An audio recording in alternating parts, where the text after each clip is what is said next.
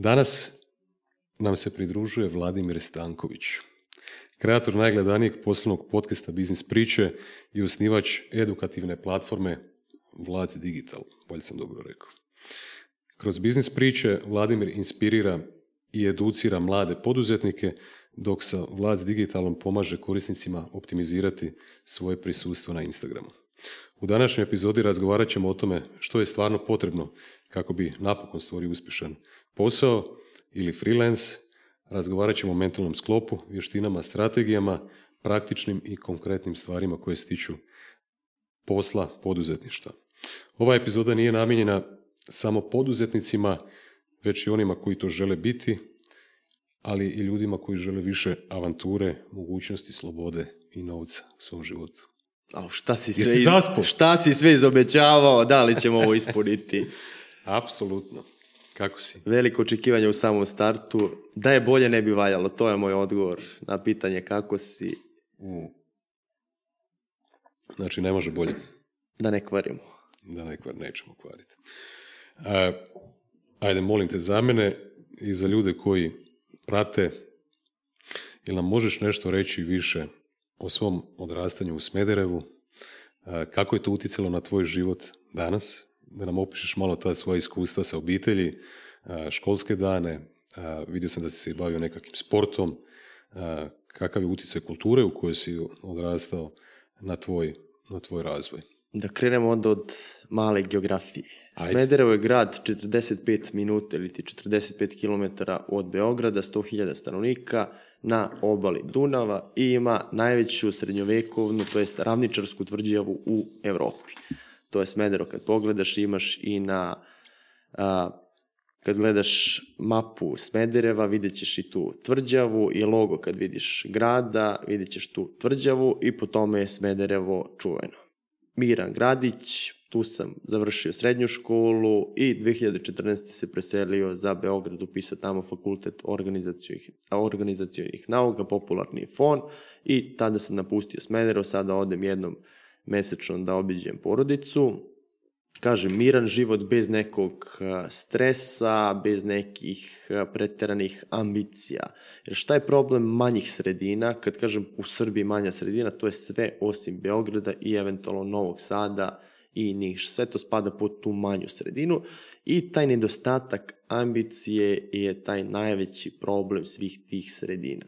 I onda kad, kad neko pita za savet iz neke manje sredine, idi, vidi tu veću sredinu, preseli se, jer faktički kad se preseliš, kad upoznaš ljude koji su a, Beograd i kad pogledaš fakultet, koji ljudi završavaju fakultete, o roku koji postoje kasnije uspešni, većina tih ljudi je iz manjih sredina koji dođu u Beograd ili ti u neku veliku sredinu, takozvani dođoši, koji dođu tu, moraju da grizu, nemaju alternativu, nemaju tu, ne znam, stanove, porodicu koji ih izdržava i to je jedina opcija ili da se vrati. A niko neće da se vrati, tako da je to bila ta opcija, ideš tamo da napraviš nešto i ne vraćaš se.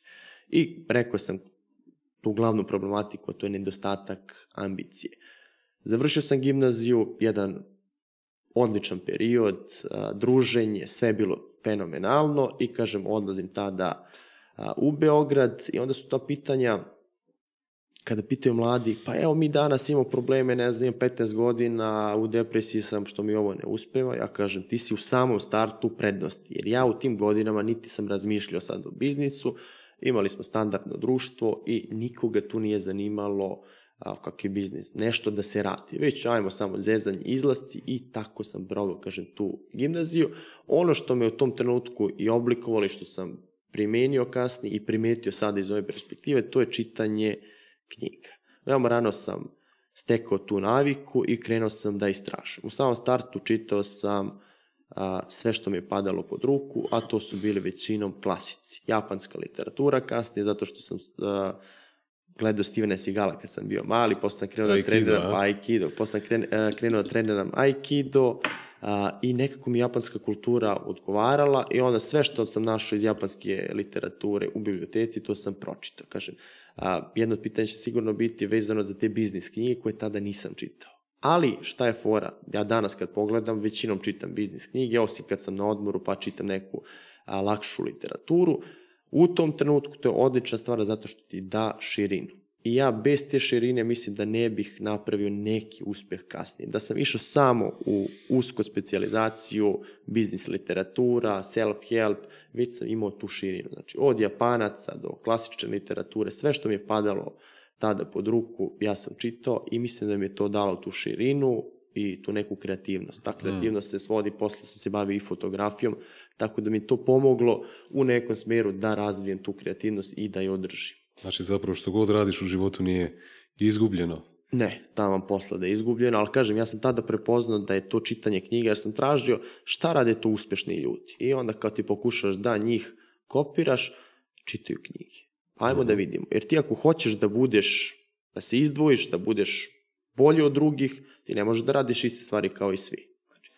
Ako je jedan procenat ljudi uspešno, ajmo da vidimo šta ti ljudi radi. Ne idu svi u kladionicu, ne idu svi samo u zezanje, već ajmo da vidimo ti najbolji šta oni radi. Čitaj knjige, ajmo da čitamo knjige. I ti faktički sa tom jednom aktivnošću, znači čitanje knjiga, ti se odvojiš od 95% ljudi.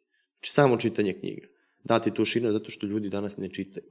I to ti je prednost. Čitaš knjige i već se odvajaš u jednom smjeru. Ti si malo pobjegao već od onog mog prvog pitanja, već, već si otišao u neka dalja, pa, pa ću te ja vratiti još malo nazad. Slobodno. A, Navala Ravikant, znaš ko je, Kako ja ga jako često spominjem u podcastu, a, on je rekao da postoje zapravo tri ključne odluke u našim životima u kojima rijetko zapravo razmišljamo i napravimo ih nekako ono, podsvjesno, intuitivno. A, to su odluke gdje će živjeti, mjesta stanovanja, što si rekao, kad si u manjoj sredini nekako ne možeš naći toliku ovaj, zajednicu ambicioznih ljudi kao u nekoj većoj sredini. partner s kim ćeš provesti život, izuzetno bitno i radi financija ili radi svih nekih drugih stvari e, u životu i s čime ćemo se baviti. To su te neke tri ključne odluke koje onako, znaš, mlad si čovjek, naletiš na nešto ili ostaneš u gradu u kojem si se rodio, baviš se s nečim s čim ti se stari bavio ili mama i jednostavno tu si već predefinirao nekako svoj život, a da nisi ni razmišljao o tome. Imaš nekakav komentar možda na to? Odlično, na Vali to preporučujem. Ko nije čitao ili slušao na Vala, obavezno. Čak i ta neka rutina, imate audio knjigu, mislim da je on objavio i na njegovom podcastu, imate audio knjigu njegovu koju možete da preslušate jedno mesečno. How to get rich without being lucky odlična stvar, i, ali ne da se pročita jedan. Znači nije to literatura koja se čita, ja sam sad pročitao i to je to. Već dok ti ne uđe u glavu, dok napopet ne naučiš, onda svakog mjeseca čitaj, slušaj i ono što sam kažem, dosta knjiga sam pročitao i šta sam na kraju zaključio da Pre sam jurio da pročitam što više knjiga. Sada se vraćam na knjige koje su korisne i više vremena tu posvećam. Ne trebaju mi novi naslovi. Zašto da rizikujem? Već one knjige koje su se pokazale kao odlične, vraćam se i ajmo sada implementacije. Mm. I na godišnjem nivou bolje da pročitam, ako čitam 30 ili 40 knjiga, da 20 budu one knjige koje su provereno dobre. Mm-hmm. A ovih 20 da budu neka no, neki novi naslov. Apsolutno se slažem. E, s koliko godina si otišao iz Smedereva? A, 2014. sa 19.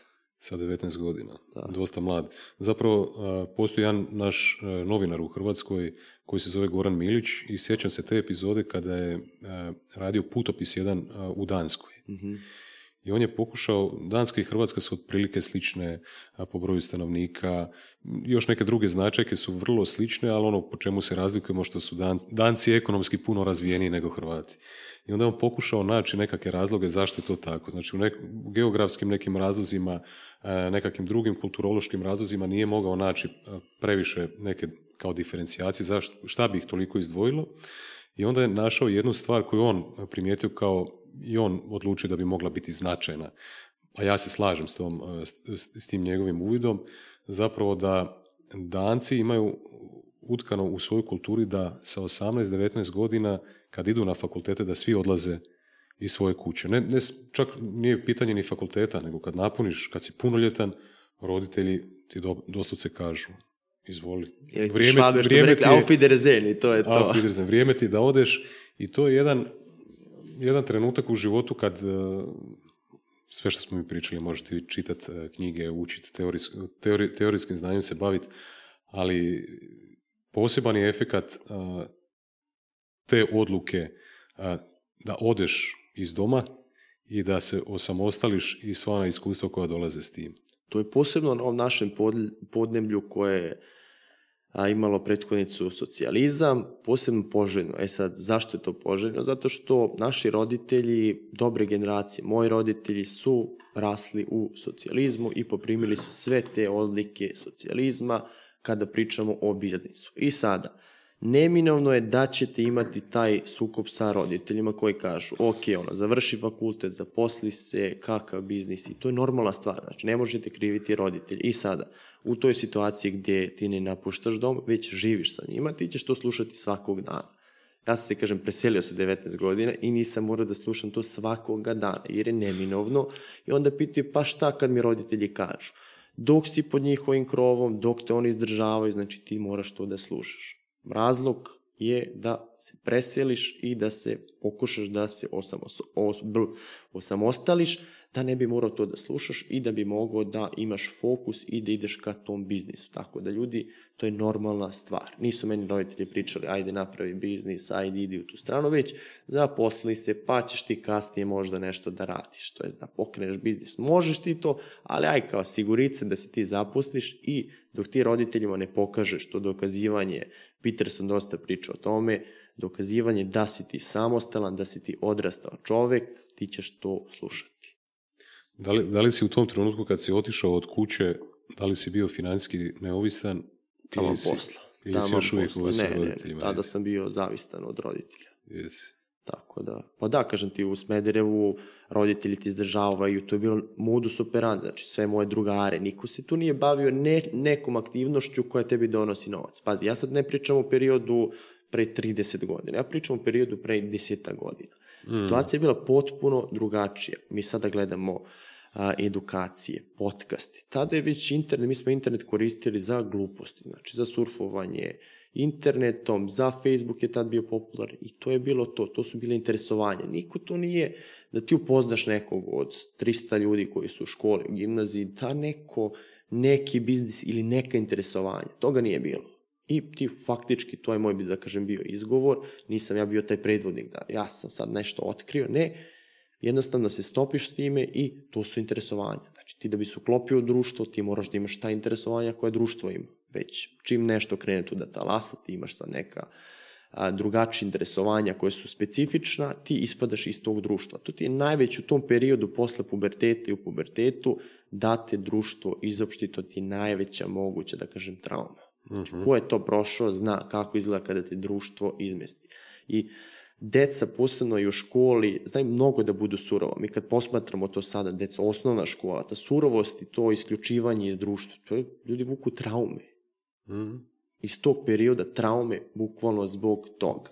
I još jedna stvar, kad smo već kod tog perioda, ono što sam primetio, a to se danas dosta ponavlja, a to je da mladi ljudi koji su bili puni potencijala u, od sporta do nauke, a, hteli su da budu mangupi ili šmekiri u tom nekom periodu, da li je to srednja škola, osnovna škola i sve ostalo su zapostavili da bi bili oni u tim godinama, tim godinama koje su nebitne, sad kad pogledaš ostatak života nebitne, zapostavili su sve i žrtvovali da bi bili šmekiri. Od, da kažem, alkoholisana svakog dana, narkotika i to je otišlo u njenu krajnosti. Ti neki ljudi koji su, to je deca koji su tada bili, kažem, puni potencijala, su danas ostali na tom periodu u bolestima zavisnosti i postali mm. klošari. Samo zarad tih nekoliko godina da bi ti bio šmekir u srednjoj školi, osnovnoj školi, ti žrtvuješ ceo život zarad te dve godine koje su nebitne. Mm. Ti sad živi život, tek će živeti život, a ti prokockaš sve to da bi bio u jednom trenutku samo šmekir. Mm. I to je, kažem, posebno za mlađe koji to slušaju, fokus tek ćete izgraditi nešto. Te godine su nebitne. Mm. I ne možeš da imaš ti tad lifestyle, ne znam kakav. Tek to kasnije dolazi. Ako naravno ne prokockaš u tom periodu. To je ono što Naval e, zove status games. Da. Da, on kaže, zanemari status games, fokusira se na, na wealth. Da, ali, po, ali posebno u tom periodu, da kažem, jer ti, ti si da, tada je dosta izraženo i ti, znači, radiš stvari samo da bi se dokazao te stvari su mm. nekad rizične, odvedu te u potpuno drugu stvari. To su, mm. a, to su drugari koji su, kažem, imali bogate porodice, sve uslove da budu imaju karijere kakve hoćeš. Ali su, kažem, to sve prokockali i otišu u jednu krajnost koja sad kad pogledaš, to je dobra lekcija. Samo da pogledaš te ljude na šta danas liče mm. i kakve živote vode, to ti je dovoljna lekcija da kažeš neću. Džaba ja pričam dok ti to ne vidiš. Zapravo su ostali na mjestu. Ostali su tamo gdje su bili i prije 10 godina. Pa ajde da je, da je to taj nivo, to je i nešto, ali oni su toliko nazadovali i otišli u neke ekstreme da to, to je žalost. Zapravo nazaduješ ako stojiš na mjestu. kad si se prvi put susreo sa recimo, da nazovem to tako, personal development industrija ili self-help industrija? Pa nisam znao kako se to zove, ali sa 13 godina sam tražio da mi kupe knjigu Kako razmišljaju milioneri. To je tada bila izdata, preveli su je kod nas i ja sam dobio tu knjigu. Ja sam to pročitao i a u, šta je ovo, ja sam čak i ocu. Koliko godina si to čitao? Pa tada sam imao 13-14 godina. Pa to je baš rano, da. I čuvam tu knjigu i dalje mi stoji u Smederevu i ja sam ocu dao kao, evo ti pročitaj ovo, znaš kako, međutim ovo nije imao interesovanja za, za to i to je nekako ostalo tu. Nisam dalje ulazio u tu tematiku, ali mi je ta knjiga nekako ostala, posle sam kupio a, knjigu Pareto princip 80-20 i tu sam se negde, da kažem, zadržao, nisam išao dublje u tu literaturu, dok kasnije nisam otišao na fakultet i malo pre fakulteta kad sam krenuo da otkrivam tu oblast, a umeđu vremenu ono što sam rekao na početku našeg razgovora, to su bili ti klasici, široka literatura koja mi je dala neku širinu, ali te knjige su stajale tu na polici, stalno sam ih gledao. Hmm. E, šta bi rekao, kako si učio prije, a kako učiš danas? Uh, to je dobro pitanje. Pre sam radio sve onako školski. Znači, ti znaš kako se uči, to su edukacije, kursevi, a kasnije su tek došli mentori, a, svi tradicionalni načini, najviše kroz knjige, kažem kasnije kroz kurseve i tako sam dosta dugo učio. Znači, oblasti, a, o biznisu, o ostalim stvarima i sada kada pogledam kako danas učim, danas učim najviše od a, ljudi, mentora, saradnika, savjetnika i kroz tu posao, rad, druženje, upijam šta oni imaju da kažu, snimam te neke neverbalne stvari i to je ono što mi napravilo veliku razliku u i karijeri generalno i u učenju. Ali, kažem, do tog nivoa treba doći. Ja sam pre toga, rekao sam, znao sam kako to izgleda. Znači, šta rade uspešni ljudi, kucaš na Google navike uspešnih ljudi i ti to primenjuješ. Čitanje knjiga, ostale stvari, još milion stvari, ono, ujutru, budi se toliko, meditacija, sve je to super. I šta je fora? Ja sam to radio, ali uspeh nekako kao da mi je izbicao. Ali sam znao, znači ti znaš da radiš pravu stvar, nigde ne grešiš, ali pitaš se, pa gde je taj uspeh? Znaš, nekako nema, ajde, godina, dve, tri, ništa se spektakularno ne dešava. Ili neki mali uspeh koji zanemariš. I šta se desilo posle ne znam koliko godina, možda i pet godina tog pokušavanja, uspeh je skočio ovako. Tu se dogodi i to je to uspeh preko noći. Kažem, ja sam znao i pitao sam se kad će ovo da se desi, kad će ovo da se desi, kad će ovo da se desi, jer radim stvari koje treba da radim. Znam sigurno da je to tako. Znači, učim, usavršavam se, ali mi to izmiče. I to je samo taj jedan trenutak. Mogu sam da odustanem da kažem, a batali ovo, idem ja da se zezam samo, ali nisam odustao, nastavio sam i u jednom trenutku taj uspeh eksplodirao. I rekao sam, a, to znači tako izgleda. Mislio sam da će to mnogo brže doći, ali došlo je. E, koja je uloga mentora u, u tvom životu i kako si recimo dolazio do svojih prvih mentora? Kako dolaziš do mentora danas? A, do prvih mentora smo došli, ja sam a, na fakultetu, kažem imao sam te ambicije da napravim neki biznis i odmah već na prvoj godini sam sa kolegom osnovao platformu za čuvanje kućnih ljubimaca Pet Guards.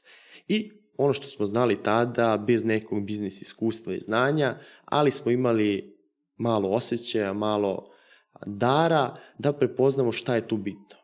Bitni su mentori, bitni su kontakti. Nama trebaju kontakti. A ti si klinac, prva godina fakulteta, odakle tebi biznis kontakti? Znači, meni roditelji nisu biznismeni, nemam taj background, znači ti moraš da dođeš do tih ljudi. Kako da dođeš? I onda smo prepoznali akceleratore, programe, sve moguće stvari koje su pomagale startupima da napreduju i konkurse, mi smo se prijavljivali na sve. Mi smo se više time bavili nego razvojem samog biznisa. I ti kao seksi platforma, seksi biznis plus uh, mladi osnivači, studenti, svi hoće da, ok, prime vas, imali smo i priču dobru i dobar proizvod, ali ulazili smo u te programe i ti programi ti otvore vrata. Sećam se prvo kad smo pobedili, a, dobili smo mentorstvo od tadašnjeg ICT huba, dobili smo njihov prostor na korišćenje i njihov mentorski program. I tu poznaješ ljude koji su osnivači startapa, uspešni preduzetnici, koji pričaju s vama, mentorišu vas, pomažu vas i nama se to sladilo i onda smo to nastavili. To smo radili 5-6 puta u 5-6 programa dok nismo obrnuli ceo krug tih programa i one, to je kasnije za tu priču podcasta zanimljivo da sam ja ti ljude od kojih sam tada učio posle zvao u podcast i tu nekako sam raširio mrežu kontakata. Mm. I to je, taj, to je ta uloga mentorstva. Imali smo baš ozbiljne mentori u tom periodu i kažem, to su ljudi s kojima danas sarađujem, družim se, a, ljudi koji su gostovali u podcastu, ali kažem, tu, je negde, tu su negde otvorena ta vrata. Hmm.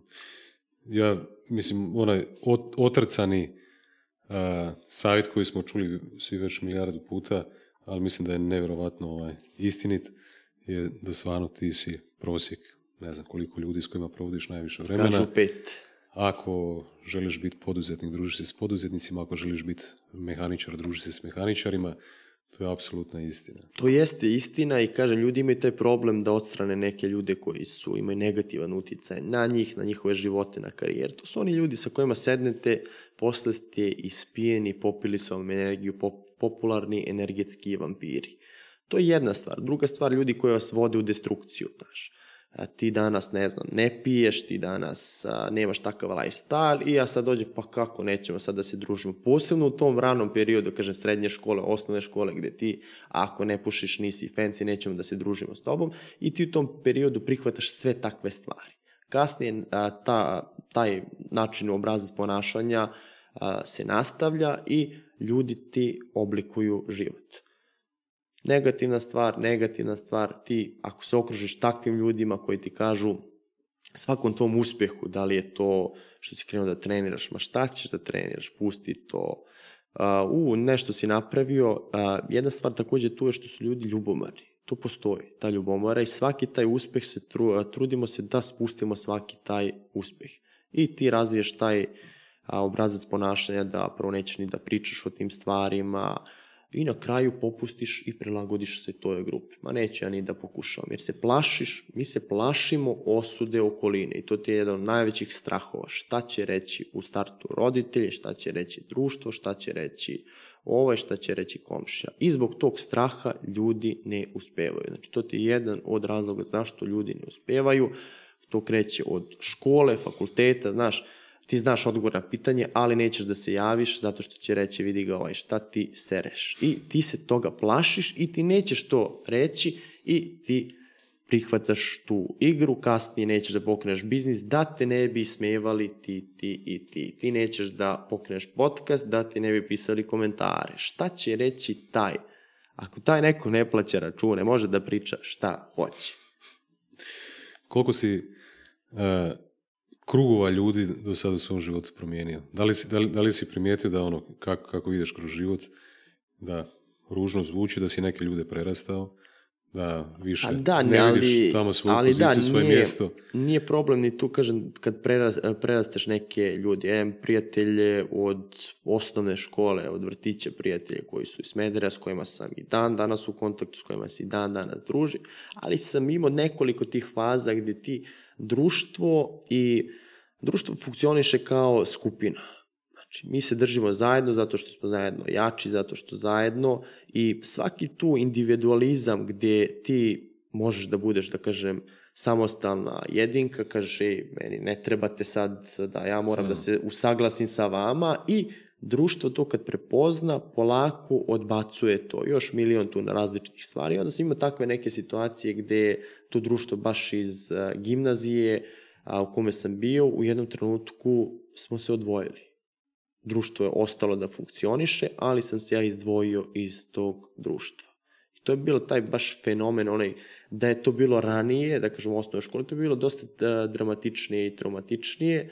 Ovo je došlo kasnije kada sam ja već bio nekako izgrađen kao ličnost i nije mi toliko teško palo, ja sam rekao, ako ti prvo hoćeš da radiš ove stvari, ako hoćeš da rasteš, ti moraš da znaš da ćeš biti malo i usamljen. Zato što ni uspeh, ni biznis nije timska stvar gde ćeš imati milijardu ljudi oko sebe, to kasnije dolazi kad napraviš uspeh, pa svi hoće malo da se prilepe, ali moraš da znaš u tim sranjima, imaš ljude koji su oko tebe i to je mali krug ljudi. Znači, to je porodica i mali krug ljudi koji su uz tebe.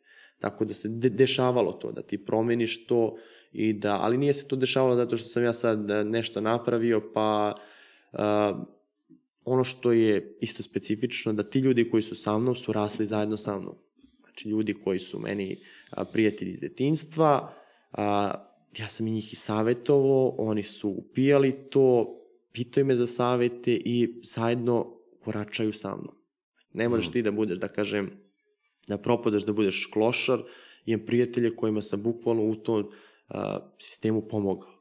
Ajde da ti batališ to što radiš, ajmo da imamo kako možemo da napravimo nešto da se ti izvučeš iz te situacije. Prva situacija je to što to okruženje ti trigeruje, zna se šta ti trigeruje, ako je loše. A, to opisuje dosta i Tim Ferris dosta priča o tome i iz atomske navike dosta to provlače, a, upravo te okidače bio je primer Vijetnamskog rata, kada su napravili komisiju, a, ogroman procenat američkih vojnika je bio na heroinu. I to je bilo, da kažem, smrtna presuda. Ne možeš da se odvikneš od heroina. Međutim, napravili su posebnu komisiju za istraživanje a, i šta su otkrili, da kada su se ti vojnici vratili u Ameriku, samo jedan procenat njih nastavio da se drogira heroinom. I bili su u fazonu šta se to dešava, kako su mogli da se izleče došli su do toga da okruženje gde su bili u Vijetnamu daleko od porodica, stresno, ratna zona, ljudi koji se oko njih drogiraju, mm. njih triggeruje da i oni to isto rade. Kada su promenili potpuno to okruženje, otišli u Ameriku a, bez a, stresa, bez agresije, okruženi ljudima koje vole, bez tih ljudi iz vojske, a, njih teralo da se drogiraju i, kažem, samo mali broj njih je nastavio. Mm. Tako da to važe isto i za okruženja koje negativno utiču da vas. Najveća promena koju možete da odradite je da promenite svoje okruženje i to drastično. Nećete menjati ljude oko sebe, vi se vi preselite i to je dramatična razlika koju treba pozitivno iskoristiti. I naravno još, još kad imaš partnera nekog drugog, to je idealno. To je idealno. Da. To nekad ljudi ne razmišljaju o tome u, kroz ovaj poslovni kontekst, ali to je izuzetno bitna stvar. To je veoma bitna izuzetno stvar. Izuzetno bitna stvar. Podrška partnera na tom putu, imala pesma Gde si bio kad sam bio niko. I još milion tih stvari, kažem, mnogo je sada, da kažem, lakše i s druge strane nije ni lakše, jer kad napraviš neki uspeh, pričao sam malo pre, ljudi hoće da se prikače za tebe, da se ogrebu od to, mm. da naprave nešto od toga, ali je to pitanje ko je tu bio kada smo bili na početku, kada ništa nismo imali i takve ljude, kažem, treba cijeniti i držati do sebe. Znači lojalnost. Pa lojalnost, to je. Da, isto jedna od isprobanih tehnika.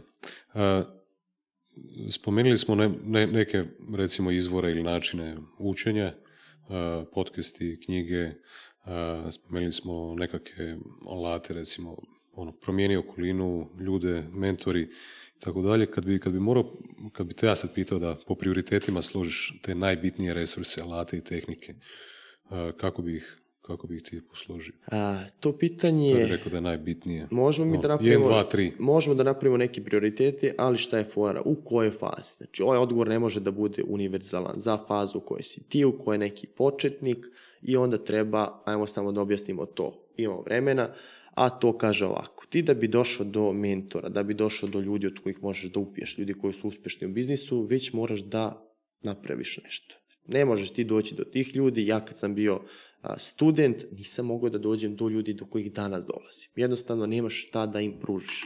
Danas imam tu priliku da sedim s ljudima koji su multimilioneri, milijarderi, uspešni preduzetnici i ja sam bio svestan na samom početku da to nije moguće da bude s takve ljude. Mogli smo mi malo nešto da napravimo, kad pričao sam na koje gerila tehnike smo sve radili, prijavljivali se da bismo došli do tih ljudi. I onda u tom samom početku učiš kroz besplatne edukacije, kroz knjige, knjiga uvek na prvom mestu, online kursevi, edukacije, konferencije, konferencije i to smo prepoznali. Ja sam biznis ideju za Pet Guards dobio na konferenciji koju smo tada pohađali. Tada sam upoznao i partnera i biznis ideju dobio na konferenciji. Tada sam prepoznao šta je značaj konferencije. Ako odeš na konferenciju, a ne upoznaš pet novih ljudi, ta konferencija nije uspešna. Ta predavanja možeš da gledaš na YouTube. Imaš besplatnih predavanja, podcasta, genijalnih, ali doći do ljudi koji imaju slične interesovanja kao ti, idealan način je konferencija. I ajmo da upoznamo nove ljude, nove partnere, klijente, šta god. Jeste stresno, zona komfora, ti treba da priđeš nekome, a, opet imamo taj strah od prilaska a, devojci, momku, isto važi i sa nepoznatim ljudima. Plašimo se da priđemo i tu barijeru kad prebrodiš, kad pređeš, ti možeš da nastaviš put ka uspehu. Moj prijatelj jedan rekao, ja ću dete da upišem što pre na časove glume. Znači da se oslobodi od tog javnog nastupa, jer to je jedna od, doćemo do te stvari, karakteristika uspeha, a ako si ti plašiljiv, plašiš se kontakta s ljudima, plašiš se tog javnog nastupa, dosta će ti biti teže da uspeš. I to kad prebrodiš, to je ovako. Hmm. I onda vidiš tačno decu koja nemaju tu barijeru da priđu drugoj deci, da se upoznaju, to ih kasnije prati kroz ceo život i mnogo bude lakše. Znaš ti ko je danas stres ljudi koji su ljudi, kažem, 30 godina, mladi ljudi, a, koliki problem imaju da priđu nekome, da upoznaju neko. Plaše se ljudi. Kako ti da napraviš neki biznis uspeh ako se plašiš ljudi? Kako si ti to prošao u svom životu? Ja sam to a, namenski radio, u gimnaziji imali smo, isto sam imao naravno strah od javnog nastupa, to je, kaže, možda i prvi ili drugi od najvećih strahova posle, posle smrti. znao sam to, ali ajde da vidimo kako mi to možemo da rešimo. U gimnaziji imali smo dosta predstava gde se organizuju za neku svečanost i ti budeš neka uloga. Dodeli ti da li recituješ, da li vodiš program i prođe spisak ko želi da se prijavi na taj spisak i ja gledam onaj spisak, upišem svoje ime i samo se sklonim i posle nekoliko nedelja zovu oni mene. Ajde, pre, prijavio si se, prijavio si se, i to ti onda da skočiš samo vodi ili baciš papuče pa skočiš za njima i prijavio sam se, tresi se malo, prvi put očajno, drugi put očajno, treći put očajno, ali taj strah polako krene da opada. Ja sam znao, posle desetak puta bit će mnogo lakše i to je način na koji sam to prebrodio. Svaku priliku koju sam mogao da iskoristim za tu blamažu, ja sam iskoristio. Bilo je stvarno stvari koje su katastrofa. Kažem, prijavljivo sam se za debate, tada sam imao problem sa govorom, katastrofa. Znaš, koliko, ti... koliko često danas, recimo, ovaj, koristiš Vje, vjež, vježbaš danas, danas iskreno ne vežbam. Znači ne. ja da za prezentacije... Mislim, koliko za... koristiš ono u, u praksi? Nije, nije pa kažem, vježba. ja sam taj strah prešao i danas nemam tu potrebu. Ali misliš da nije pitanje to mišića koji moraš održavati? Pa ovaj, mislim da... Ako prestaneš se javno izlagati... Ne, ne, radi, ja, ja se ne... Ja pretpostavljam da sad tri godine ne radiš ništa javno, da se ne eksponiraš, e, da bi pa ti to, opet bio to bi problem, bio problem, ali kažem, ja bar jednomesečno imam neki veći javni nastup, Tako da meni je već to izlazak iz zone komfora. Uvek nešto malo u stomaku osjetiš, ali danas mnogo lakše, kažem, mm. ljudi, a, to je malo moje lenjost, s druge strane ta veština improvizacije, što se ja ne spremam za prezentacije, ne spremam se, osim kad nije nešto gde nemam blage veze, ja takve stvari ne radim, tako da mi ne treba priprema, za prezentacije imam kostur i ta moja veština improvizacije, gde ja mogu u trenutku da improvizujem i da to bude odlično, To sam prepoznao kada smo držali prezentacije kao pet garci u školama, edukovali mlade preduzetnike u tim školama i u jednoj situaciji nam se desila da smo napravili prezentaciju. Bila je Zemunska gimnazija u pitanju, mi tamo držimo druga ili prva godina novih učenika, mi spremimo prezentaciju i odemo i kreće prezentacija, još mi spremili neke forice, neke aktivacije, vidimo oni ne reaguju. I u tom trenutku mi odustajemo od prezentacije i krećemo tu improvizaciju. I u tom trenutku kad osetiš kako publika vibrira, ti tu možeš da se prilagodiš. Ako imaš, da kažem, tu veštinu improvizacije i da izvadiš stvar. Da sam ja krenuo po prezentaciji da radim, to bi bilo debakl. I onda je meni to najbolja stvar da opipam puls, da im kakva je publika i da tu improvizujem. Evo, pričam na našoj konferenciji, biznis priče konferenciji, ja sam imao slot od 30 minuta gdje je trebalo da napravim prezentaciju i da nešto ispričam.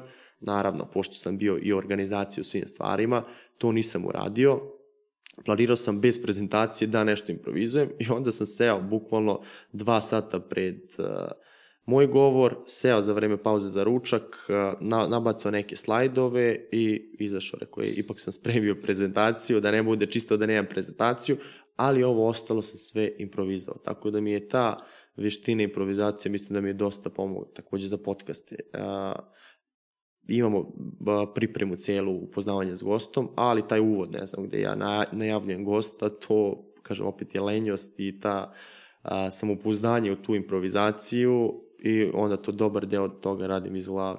Hmm. Čuo sam uh, od Tony Robbinsa, baš se slažem s tom njegovom izjavom, s tim citatom, Uh, on kaže da ljudi stalno tra, uh, zapravo imaju izgovore da im fale neki resursi. Fali mi vrijeme, fali mi energija, fali mi novac, fali mi tim a zapravo jedini resurs koji nam fali je snalažljivost. Pogotovo upečatljivo na engleskom, zato što kaže se resources, je kao resursi, a resourcefulness je snalažljivost. Da. I to je zapravo najbitniji resurs koji ti je potreban. Pomoću njega i zapravo kroz njega ćeš doći do svih ovih drugih stvari. I do ljudi, i do novaca, tima i tako dalje. Pozdrav za Tonija. Da. Uh, ne znam, by the way, da li znaš da je... Da je Hrvat. Da. A to ti rekao ja, morate to u svakom podcastu. A zanimljivo što ne radiš. Najče stvar kad je to Ratko rekao u podcastu, kao pa znaš ti da je on, kako sad, i prezime, jel znaš prezime nešto? Moh, mohovori, Mohovorić, tako, tako nešto. nešto. Mohovorić, da. Ja rekao, dobro. A, zapravo bi, još, još bi ti se samo tu htio kao neko potpitanje na ovu temu nadovezati. A, da li danas recimo kad, kad rasteš u, u, u svojoj karijeri i u životu, da li osjećaš i dalje kad se nađeš s nekom, kad si u interakciji s nekom osobom za koju ti smatraš da je iznad tebe, da je zaradila više para ili šta znam, da li osjećaš taj imposter sindrom, ono, da, da ne pripadaš tamo? Da li imaš taj nekakav osjećaj straha, nelagode? Pa iskreno ne. Evo, ti kad pogledaš sada, i to su i moji prijatelji, ljudi koji prate podcast, baš primetili da od te prve epizode kada sam izbacio podcast do sada, sada mogu da sedim s nekim koji sedim s ljudima koji su ono, i milijarderi, I ta neka i opuštenost i sa njima, mene ta socijalna veština mislim da je dosta izražena kod mene i ta emocionalna inteligencija i da znam da se nekako uklopim sa ljudima. Ja sam od klinačkih tih dana uvek mogao sa starim ljudima da pričam. I onda, znaš, kad ideš na neku proslavu, slavu, ja prvi ulazim, društvo ide iza mene i ja čestitam tamo, ljubim koga treba da ljubim, zato što ljudima, to jest klinci plaše se da priđu starijima, da nekako vode te razgovore. Ja sam tu neku granicu probio i uvek mi je ostalo to nekako, posebno sad kad pogledaš, kaže, od prve do 120 epizode, mnogo to lakše i prirodnije funkcioniše nego kad je bilo tada. Tako da sada ne vidim toliko taj znači, imposter ne osjetiš, sindrom.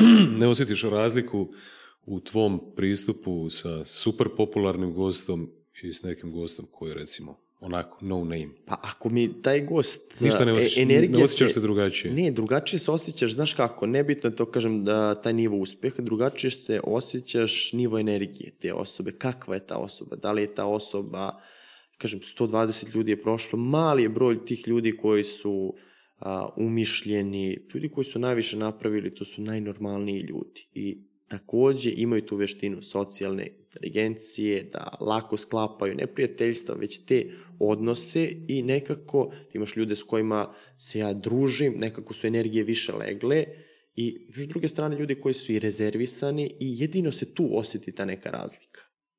Ili kažem, sad nemam te toliko oblasti u kojima, jer je oblast biznisa, ne ulazim u neke oblasti koje su meni potpuno nepoznate, ne vodim te priče, nije toliko širok podcast, pa da se osjećam da mm. ne mogu da vodim taj razgovor. Mm -hmm. To je bio problem, na primjer, sa sportom, pošto ja generalno ne pratim nešto preterano sport, i onda kad su te neke priče sportske, tu, na primjer, osjećam to.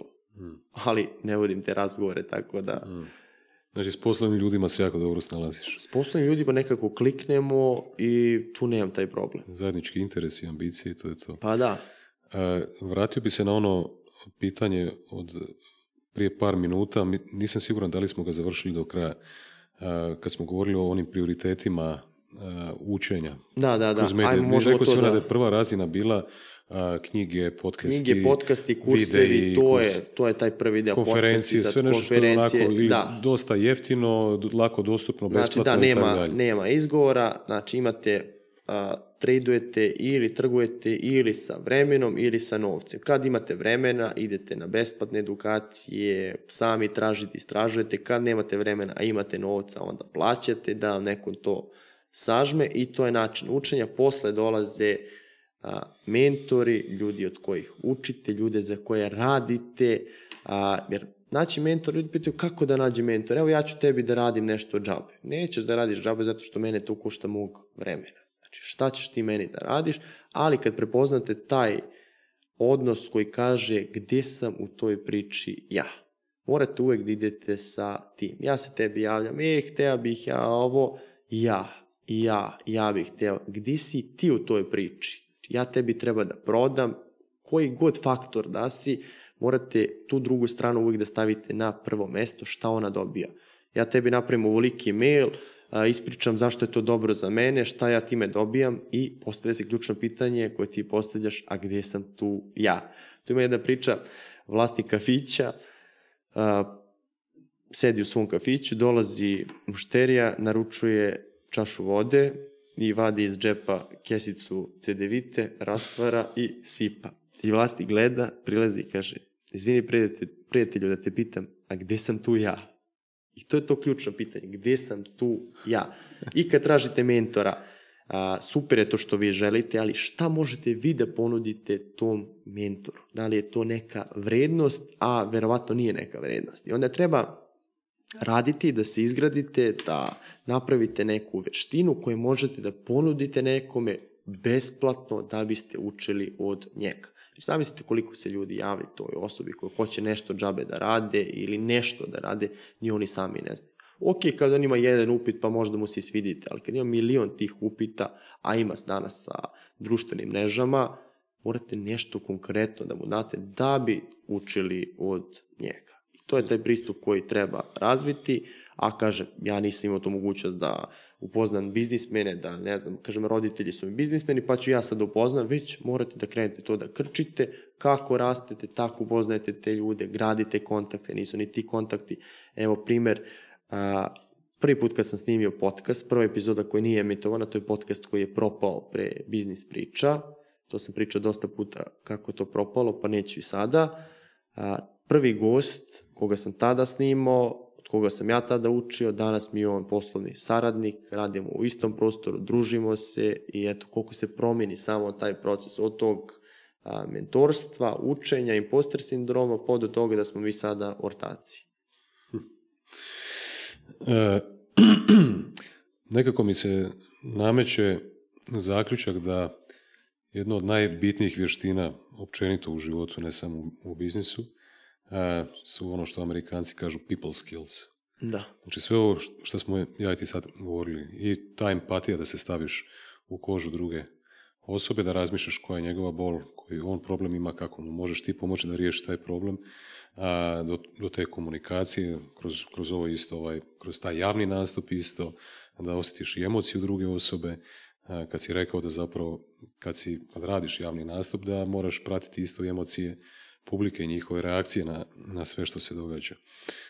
I to si lepo sažmeo i rekao, sažeo i rekao da su to društvene te osobine, jer ti ne funkcionišeš sa robotima, jel prodaješ ti robotima, komuniciraš sa chat GPT-em, jel ti on daje platu, jel su ti klijenti roboti, nisu, ti radiš sa ljudima. Šta god da radiš, ti radiš sa ljudima.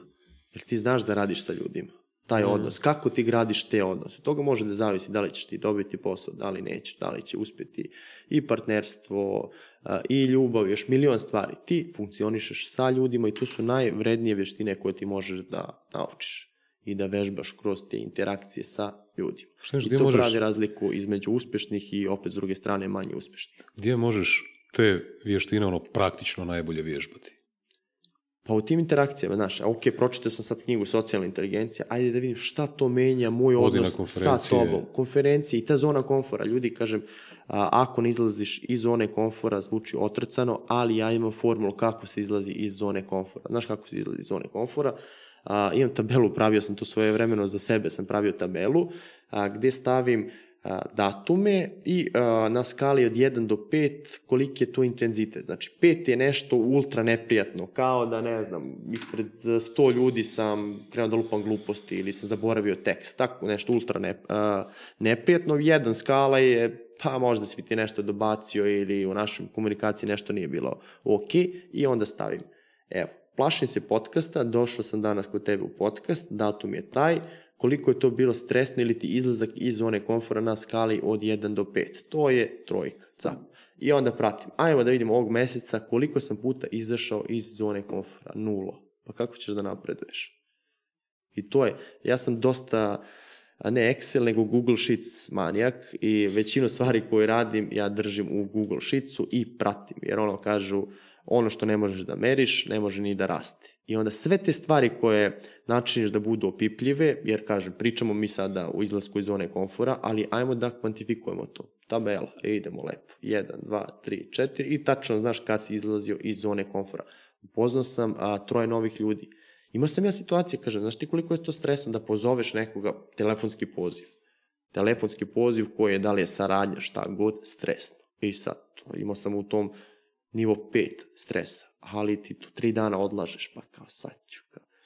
I onda, to su normalne stvari, ali ti si to odradio, uf, uspelo je. Da li, ti, da, li, da, li ti se, komfora. da li ti se danas te stvari pojavljaju neke koje si možda prošao ranije, prije par godina, da i dalje, recimo nekakav poziv koji... Pa neprijatne, neprijatne situacije, to... pa uvek su neprijatne situacije. Znači, one. zapravo uvijek moraš to probijati. To se uvek probija, kaže, te neprijatne situacije koje se... Možda je taj kao malo manji, ali uvijek Ti ja imamo probijati. konflikt, ti ja smo partneri, imamo neki konflikt skriveni za koji ti a, nemaš hrabrosti da mi kažeš ja nemam hrabrosti, plašim se tog ishoda. I sad, kako ćemo mi funkcionišemo do nekog trenutka dok se neka varnica ne okine hmm. i taj razgovor ćemo voditi. Ali kako je tebi da dođem i kažem, e, imamo problem u našoj komunikaciji. Mislim da ovo što radiš nije tako, ajmo da pričamo o tom. I to je recept takođe i za uspešna partnerstva. Ja kažem sa mojim a, partnerima, vodim te razgovore, e, ja mislim da ovo nije u redu, e, hvala ti što si mi to rekao, nije trebalo ni da čekaš ovoliko, ali znam da je neprijatna situacija, ajmo da vidimo kako ćemo to da ispeglamo. Jer to ako krijemo po tepih, to nastane mnogo veća, veći problem nego da se rešilo tada. Ali, kažem, zašto to radimo? Zato što se plašimo tih situacija, neprijatnih situacija, mm. znaš, treba tražiti povišicu, treba tražiti, a, ispeglati te odnose. Stres. Stres I taj stres može kasnije da dovede i do zdravstvenih problema. Odbacivanje, ono, u konačnici opet. Pa da odbacivanje od neke osobe ili od okoline. Da. A, kad, si, kad si prvi put u svom životu prepoznao taj a, interes za biznis i šta misliš odakle on dolazi? Dolazi iz okruženja, iz društva, a veoma rano sam ga prepoznao. Ja sam gledao ljude koji su porodični prijatelji, ljudi iz okoline koji imaju novca i zašto mi nemamo toliko novca? Zašto ne možemo da napravimo? Zašto šta je to što određuje, zašto su oni pametniji toliko puta. Ne mogu, kažem, percipiram, ali ne mogu da vidim šta je to.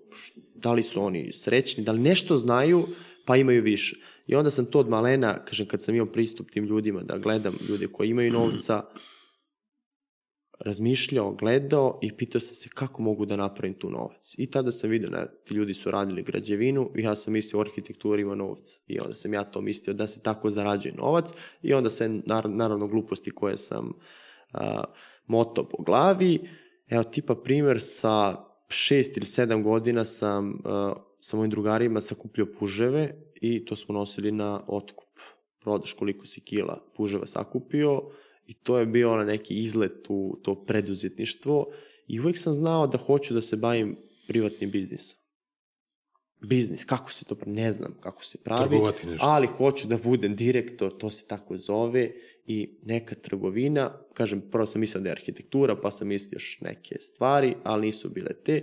I onda sam, kažem, otišao na fakultet koji je dosta širok i nekako mi je dao tu priliku i isprobavao sam se u mnogi stvarima, kažem, evo, samo da kažem neke stvari koje sam da, radio tada, a, od fotografije kojom sam se bavio dosta dugo, pravljenje web sajtova na fakultetu, freelancinga, e-komerca, dropshippinga, a, pisanja tekstova za neke glupe kripto sajtove, a, Padguard startup koji smo razvijeli pet godina, onda side hustle poslovi između, Instagram automatizacija u kojoj sam, da kažem, koja me kasnije uvela u neke druge stvari, ali su to neke stvari koje sam pokušavao, pokušavao, pokušavao i ono, s početka razgovora kad sam rekao nema uspeha. Zašto nema uspeha? Kasnije kad sam se fokusirao na jednu stvar i odbacio sve ostalo, tek tada je došao uspeh, onaj koji sam pokazao ovim grafikonom. Tek kada si se fokusirao na jednu stvar, kad radiš 10%, 10, ajmo ovo, ako uspe, ako uspe, nema ništa. Dok se ne fokusiraš na jednu stvar, all in, nema uspeha. Tek kad staviš to na noge, idemo na nove stvari. I sada kada gledam, ne ulazim u projekte koji nemaju veze sa ovom publikom koju imam, ovom core biznis temom. Znači, sve što radim ima neki a, dodir sa biznisom. I to je ta poluga koju imam sada i u tim biznisima mnogo lakše kad ti povlačiš tu polugu, leverage, kao što kaže Naval, nego kada radiš biznis koji krećeš od nule. Ja sada ulazim u biznis u koji nemam polugu, zašto bi to radio? Kad ovde mogu da napravim sa mnogo manje resursa, sa mnogo manje energije da napravim puta 10, puta 20. Hmm. Nego da krećem neku, neku oblast koju nemam ni publiku, ni resurse, ni ekspertizu. Koje su ti recimo greške a, koje, koje si radio kroz te prve a, biznise da ti onako isp, da ti mogu sad isplivati na površinu, da ih se lagano možeš sjetiti koje su bile pa greške to što krupne sam, greške, da. ključne koje kad si ovaj, riješio, uklonio su ti onak podigli na jednu A, Prva greška to što sam svaštario. Radio sam nekoliko različitih stvari u... Druga stvar što sam neke stvari radio previše dugo. Sad to malo paradoksalno, ali radiš neku stvar sa 20% intenziteta ili fokusa, radiš je dugo. To mi takođe nema smisla iz ove perspektive. Danas, a, treća stvar što sam se plašio ne javnog nastupa, nego eksponiranja. To je jedna od grešaka. Da sam to ranije, sad bih bio duplo uspešniji ali kažem u jednom trenutku sam to prebrodio i rekao ok, eksponirat ću se, tako da su to neke od grešaka, da ih nabrojim još jednom, previše stvari radim u isto vreme sa nedovoljno fokusa, druga stvar je to što sam neke stvari radio sa malo fokusa, a dosta dugo nisam odbacivao stvari, sam cost fallacy, To znači da smo previše energije, resursa, bilo čega uložili i sada ako odustanem, znači da će mi to propasti. I onda nastajem da radim. To ti je kazino. Ušao sam, izgubio sam 1000 evra, ali neću da ustanem zato što sam već izgubio i ajmo da vidimo da se vadimo da povratim to i onda ulazite u dublje probleme. To je to što nisam znao šta je sam cost fallacy i to što sam se plašio eksponiranja, medijskog eksponiranja. To su neke od tri ključne greške koje iz ove perspektive mogu da izvadim. Hm. Uh, jesi li ti ikad radio za nekoga? Nisam. nisam radio sam za klijente, ali nikad nisam radio u firmi za nekoga, radnog staža imam nula za nekoga, tako da radni staž da. kreće od mene. Koja, koja ti je recimo uh, retorika kad, kad pričaš s ljudima koji su radili prije u nekoj firmi ili rade još uvijek u firmi, uh, koju vidiš osnovnu razliku između, recimo, mentalnog sklopa koji ti imaš u odnosu na njih? Pazi, to je, oni se iznenade, kao nik, nikad nisi radio za nekoga i onda se iznenade, ali to je dobra stvar. Kažem, ja sam možda jedan od tih primera koji su mogli na taj način, ali sad iz ove perspektive kad gledam, mislim da može dosta stvari da se izvuče kada već u nekom sistemu uh, radiš, pokupiš znanje, resurse i onda kreneš nešto svoje. E sad, dolazimo do glavnog problema, a to je zavisnost. I to zavisnost od plate. Jedan gost i prijatelj mi je rekao, znaš šta radim sa kad mi dođu mladi programeri, ja im dam odlične plate. Znači, juniori, ja im dam plate da padnu na dupe i šta je fora? Oni se posle nekog vremena naviknu na te plate, na lagodan život i nemaju ništa da ih žulja. I oni ne pokušavaju kasnije da rade drugi posao, da pokreću biznis zato što su postali zavisni od plate i posle godinu, dve, oni su naviknuti da to i nikad neće probati. Mali procenat ljudi koji su navikli na te uslove uopšte ode u taj ekstrem da pokušava nešto neizvesno. Ja nisam imao taj problem da sam se navikao na platu, nisam imao ništa i morao sam nešto da napravim. Moja alternativa je bila a, ili da pričamo opet o roditeljima koje smo spomenuli na početku, dokazivanje roditeljima. Mogu ja sad da pričam, da filozofiram, ako se ti roditeljima nisi dokazao da si ti odrasla jedinka koja može da se stara za sebe, za druge, za njih, nemaš neka prava da pričaš i moraš da ih slušaš. E sad, imaš alternativu da se zapostiš ili da napraviš nešto veliko, što može da izdržava celu priču. I ovu alternativu kad bih otišao da kažem da radim, u tom trenutku mi je bilo to izdaja preduzetništva, izdaja mog lifestyle-a i morao sam da napravim nešto.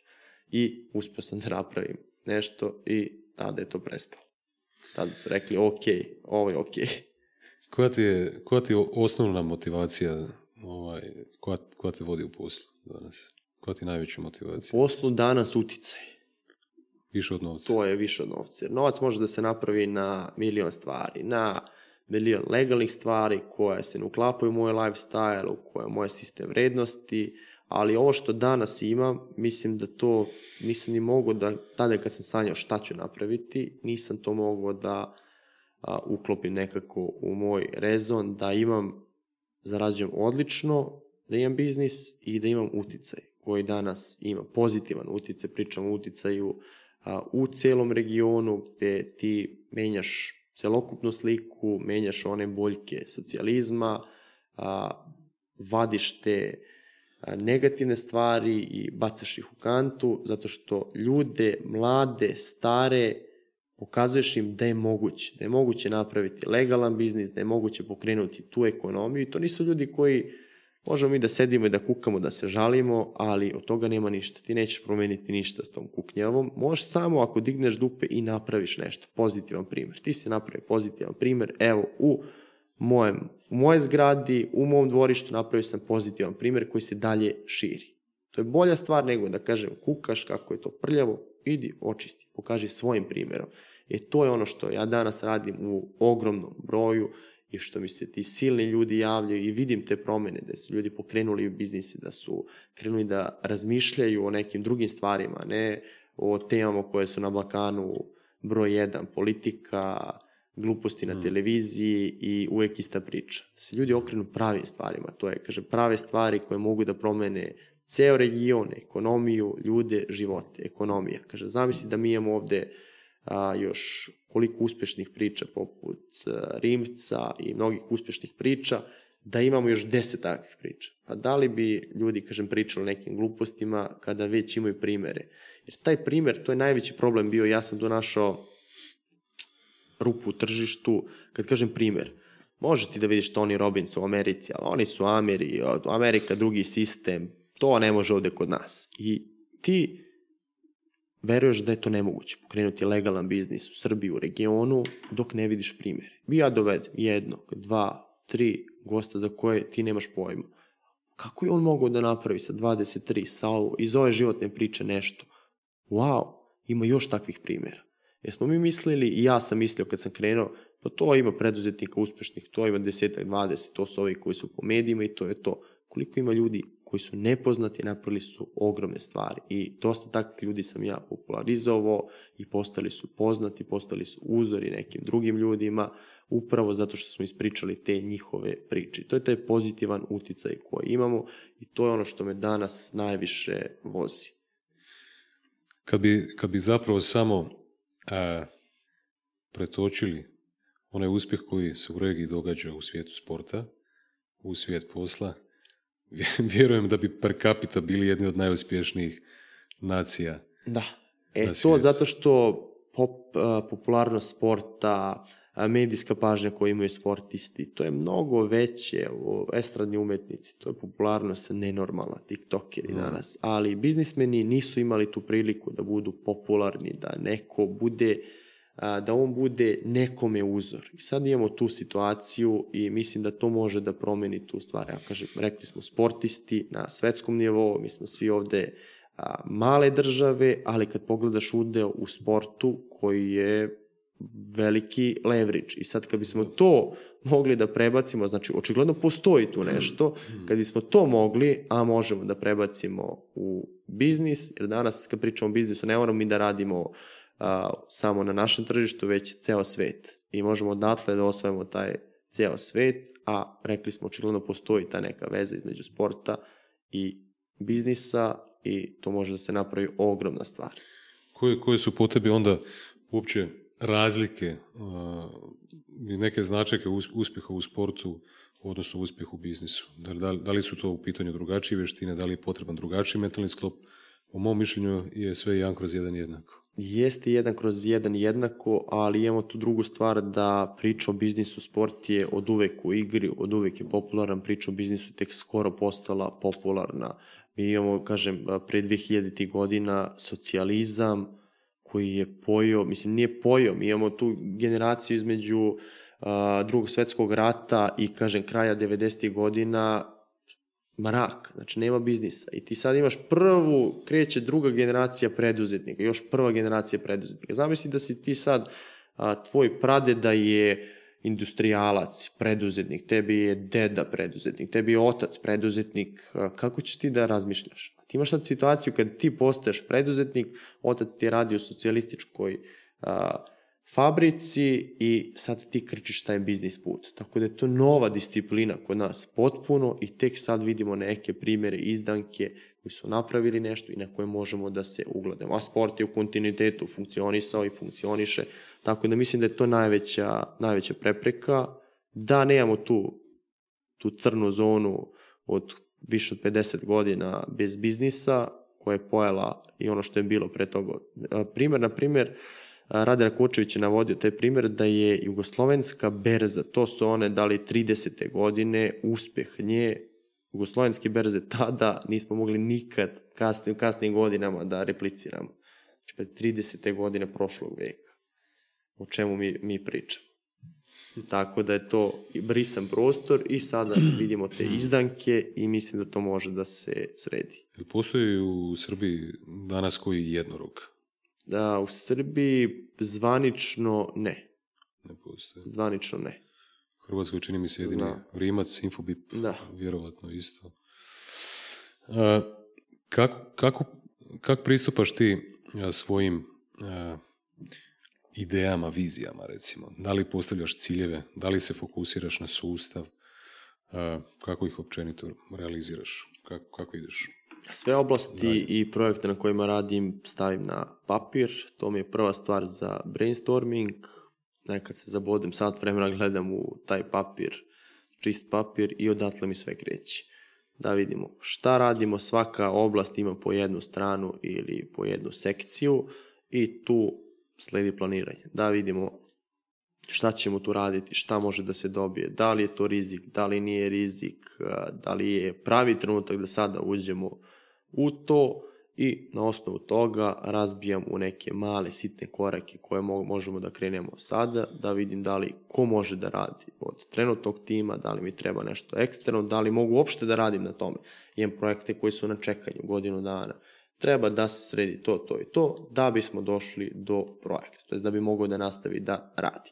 I onda to sklanjam. Druga stvar je, jer u glavi imam milion nekih ideja i onda neka validacija gde mi nekoliko ljudi u razgovor spomene tu ideju i ja kažem to je to. To je trenutak da se krene sa tom idejom. Ja razmislim, a onda dobiješ toliku dozu adrenalina, ja odmah sednem i napravim prvi neki korak i to je znak da se kreće sa tim projektom. Naravno, napravim neki biznis plan, da vidim šta je potrebno i ulazimo u tu oblast. Koji, koji recimo danas cilj imaš imaš, po, imaš postavljen danas jedan konkretan, jasan cilj svako jutro kad se probudiš da znaš u kojem smjeru ideš svaku večer prije nego što zaspeš, da znaš u kojem smjeru ideš, da li si na osnovu tog cilja postavio nekakav sustav navika ili ne? A ne baš toliko definisano, imam viziju i smjer u kome vodim podcast i kako to treba da izgleda. To je medijska kompanija, da kažem, nove generacije, gde nije samo podcast, već za biznis nišu mi smo lider u regionu i ide se ka tome. Što znači da a, sve oblasti koje su vezane za biznis, da li je to uživo okupljanje, da li su to konferencije, da li je to medijski program, da li je to televizija, da budemo sinonim za to i korak po korak, evo, granamo, a sad ubacujemo još jedan podcast, Biz Balance, onda dolaze IT priče gde ćemo imati već tri dana u nedelji sa sadržajem. To je jedan deo. Napravili smo najveću biznis konferenciju u regionu, a, dižemo, na primjer, tu brojku sa 600, dižemo na 1500 za sledeću godinu. To je deo, i to su sve neke odvojene divizije u okviru podcasta ili u okviru te firme, kako sada gledamo. Znači, jedna divizija je uh, event organizacija i tu imamo, ok, rekao sam konferencije, imamo na dva meseca mini konferencije koje pravimo, to su biznis tajne, drugi deo to je produkcijski. Produkcijski deo je snimanje ta tri formata podcasta, plus još jedan format televizijski koji se zove Dan sa preduzetnikom, gde smo sad snimili pilot fazu i krećemo da snimamo a, prvu sezonu tog formata. Onda, to će, to će ići na, na TV-u će se. Biće na TV-u i kod nas na kanalu. Onda imamo još jedan deo koji je taj produkcijski, gde planiramo da pravimo jedan show mnogo većih razvera, opet u biznis niši. To je, na primjer, sada u kreće neka početna realizacija. To je taj drugi deo. Treći deo je edukativni deo, edukativna platforma, a, edukacija, kursevi sa partnerima, naši interni. Hmm. Treći deo, četvrti deo je taj na društvenim mrežama i rad za klijente agencijski gde pravimo kratak short form content za klijente. Znači to je samo podcast, da kažem, ta firma imate četiri divizije u koje idemo. S druge strane imam agenciju Vlast Digital koja ima još neke tri divizije, ali ajde sad da ne ulazimo u te detalje i svaku tu diviziju gledam kako može da funkcioniše samostalno. To sam, na primjer, naučio od mentora, kako mogu da postavim svaku tu diviziju da funkcioniše zasebno za sebe. Hmm. Kako izgleda tvoj jedan uobičajeni dan danas? Danas je, to je pitanje, opet moram da vratim na početku kako izgleda. Ali po, ovaj radni dan, ne, radni ne, dan. ne vikend. A meni je vikend, na primjer, ne vikend, radni, više, radni dan. Radni dan, pazi, ja imam pet, pet dana vikenda, čisto da znaš. Pet dana vikenda. Pet dana vikenda i ranije je taj dan dosta bio monotoniji i imao je neku ustaljenu rutinu. Danas meni, kad pogledam šta je meni danas core biznis, to je, to jest core aktivnost, to su sastanci, pregovori, dogovori, snimanja i to nema neku stalnu rutinu. I meni, kažem, radni dani su bukvalno u sastancima, snimanjima, sastancima, usmišljavanju, planiranju i tako mi izgleda radan dan. Nemam, nemam aktivnost neku na kojoj treba da radim par sati, da ja sada spremam kontent 3 sata ili da pravim sajt, 5 sati u cugu pišem knjigu. Nemam takve aktivnosti, već su iscepkane na te neke mini aktivnosti, onda je svaki dan drugačiji, ali kažem, imam minimum 3 sastanka, a, sa mojim timom 2-3 sata minimum i ako pričamo o snimanju, ako je snimanje na tome ode 3-4 sata. I onda kako se to uklopi, to je magija. Idemo pričati o toj magiji. Kak, kak, kako izgleda? Da li si ono, a, da li ti je kalendar ispunjen u, u minutu, u sat, a, da li sve tako strogo, Trudim se da, strogo planiraš? A trudim se da te stvari koje imaju fiksno vreme da ubacim u kalendar. I to čisto da imam taj vremenski okvir i na osnovu toga gledam gde mogu nešto drugo da uglavim. Tako da sve stvari, kažem, imam Todoist aplikaciju koju koristim i kalendar gde ulaze moji kalendari, mojih kolega, saradnika, sve na jednom mestu, da mogu da gledam, da mogu da pratim i na osnovu toga se organizujem. Koliko ti je teško danas ljudima reći ne? A danas mi je izrazito lako reći ljudima. Ne, jer sam to prepoznao na samom početku koliko to vremena jede, energije jede, to kad ne znaš da kažeš ne. I prihvataš svaku aktivnost, da ulaziš u tuđe kalendare, da ti se probudiš, e, jel možeš da mi završiš ovo, jel možeš da obaviš ovo, jel možeš da završiš, znači upadaš u tuđe kalendare, ako nemaš svoj kalendar koji pratiš i ako ne znaš da kažeš ljudima ne. Ajmo da vidimo, izvini, zbog toga i toga stvarno ne može. Da prihvatamo sve moguće. Kažem, danas je to, kad danas ne bih znao, ja danas ništa ne bih stigao da završim. Zato što možeš da zamisliš danas taj nivo, evo, na primjer, ako pričamo o konferencijama, sad je sezona konferencija i ti imaš studentske konferencije kod nas, ja imam pet poziva samo za oktobar za studentske konferencije.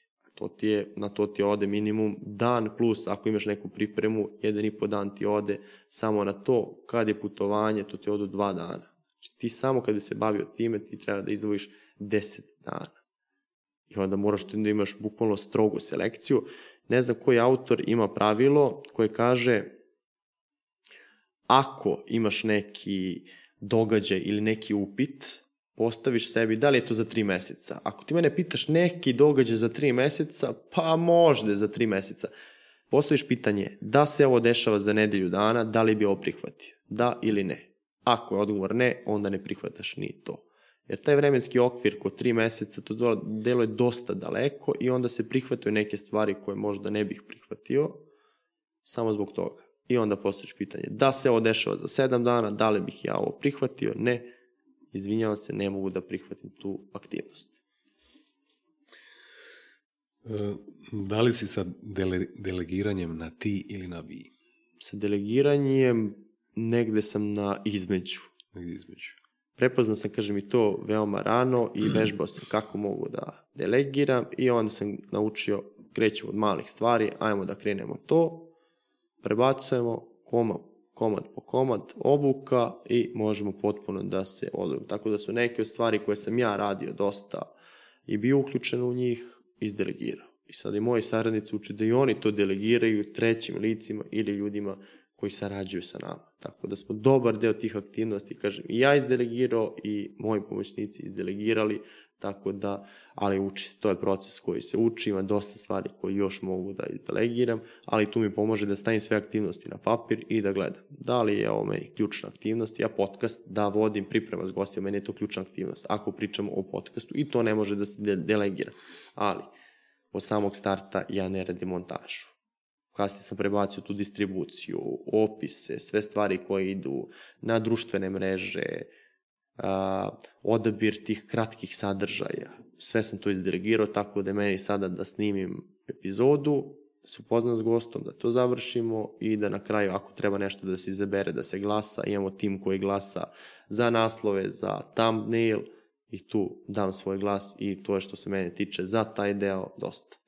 Jesi, imao možda problema kad si počeo delegirati te stvari uh, sa perfekcionizmom, da to nije dovoljno dobro kako bi ti napravio? Pa nisam jer sam, kažem, uvijek imao neki utice na to. Naprimjer, evo ti primer sad, pošto mi pravimo tu kompilaciju za najav podcasta i to bude neki desetak, dvadesetak nekad bude, zavisi od epizode, kratkih isečaka, od kojih treba da sklopimo otprilike pet koje će ići u najavu epizode.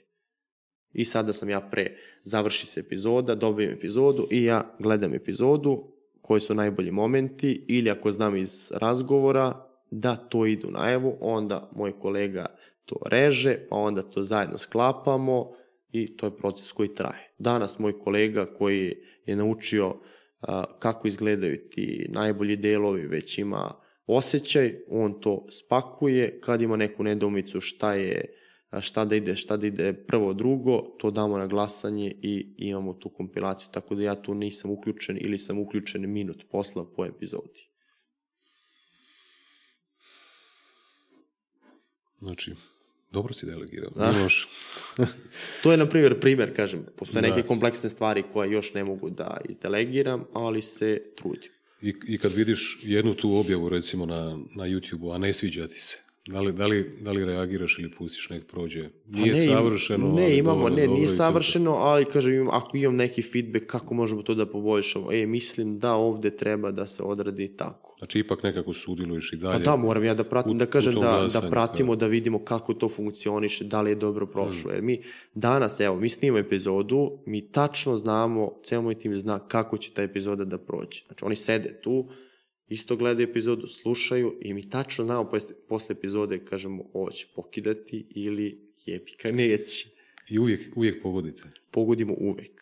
Znači, ja sam, ti imao, uvek. ja sam ti imao jednu epizodu gdje, kad smo ja i gošća završili snimanje, ja nju pitam kako ti je bilo. Ja vidim po faci da je odgovor, a nije baš bilo najbolje.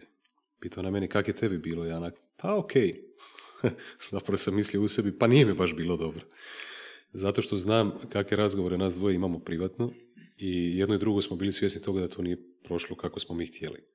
To je drugi najgledaniji podcast svih vremena. Ali pazi, ti si ovde rekao da znaš kakva je ona uživo, kakve ste razgovore vodili i to da ste napravili, to bi bilo tek havarija, ali kažem, to što ste vi snimili, a ja gledam iz drugog ugla, ja gledam iz ugla marketara i mi gledamo iz ugla marketara i mi tačno znamo šta prolazi na mrežama, šta prolazi kod naše publike i mi kad se završi taj razgovor, ja ne sudelujem po tome kako je bilo uživo, kako ne, već ovo što smo sada snimili, da li to ima prođu kroz, kod publike, da li će napraviti boom ili neće. I onda tačno znamo da li su to ti momenti, da li je to priča, da li je energija gosta i to je to, to ne može da omane. Kažem, taj algoritam koji smo uh, uvežbali ne greši.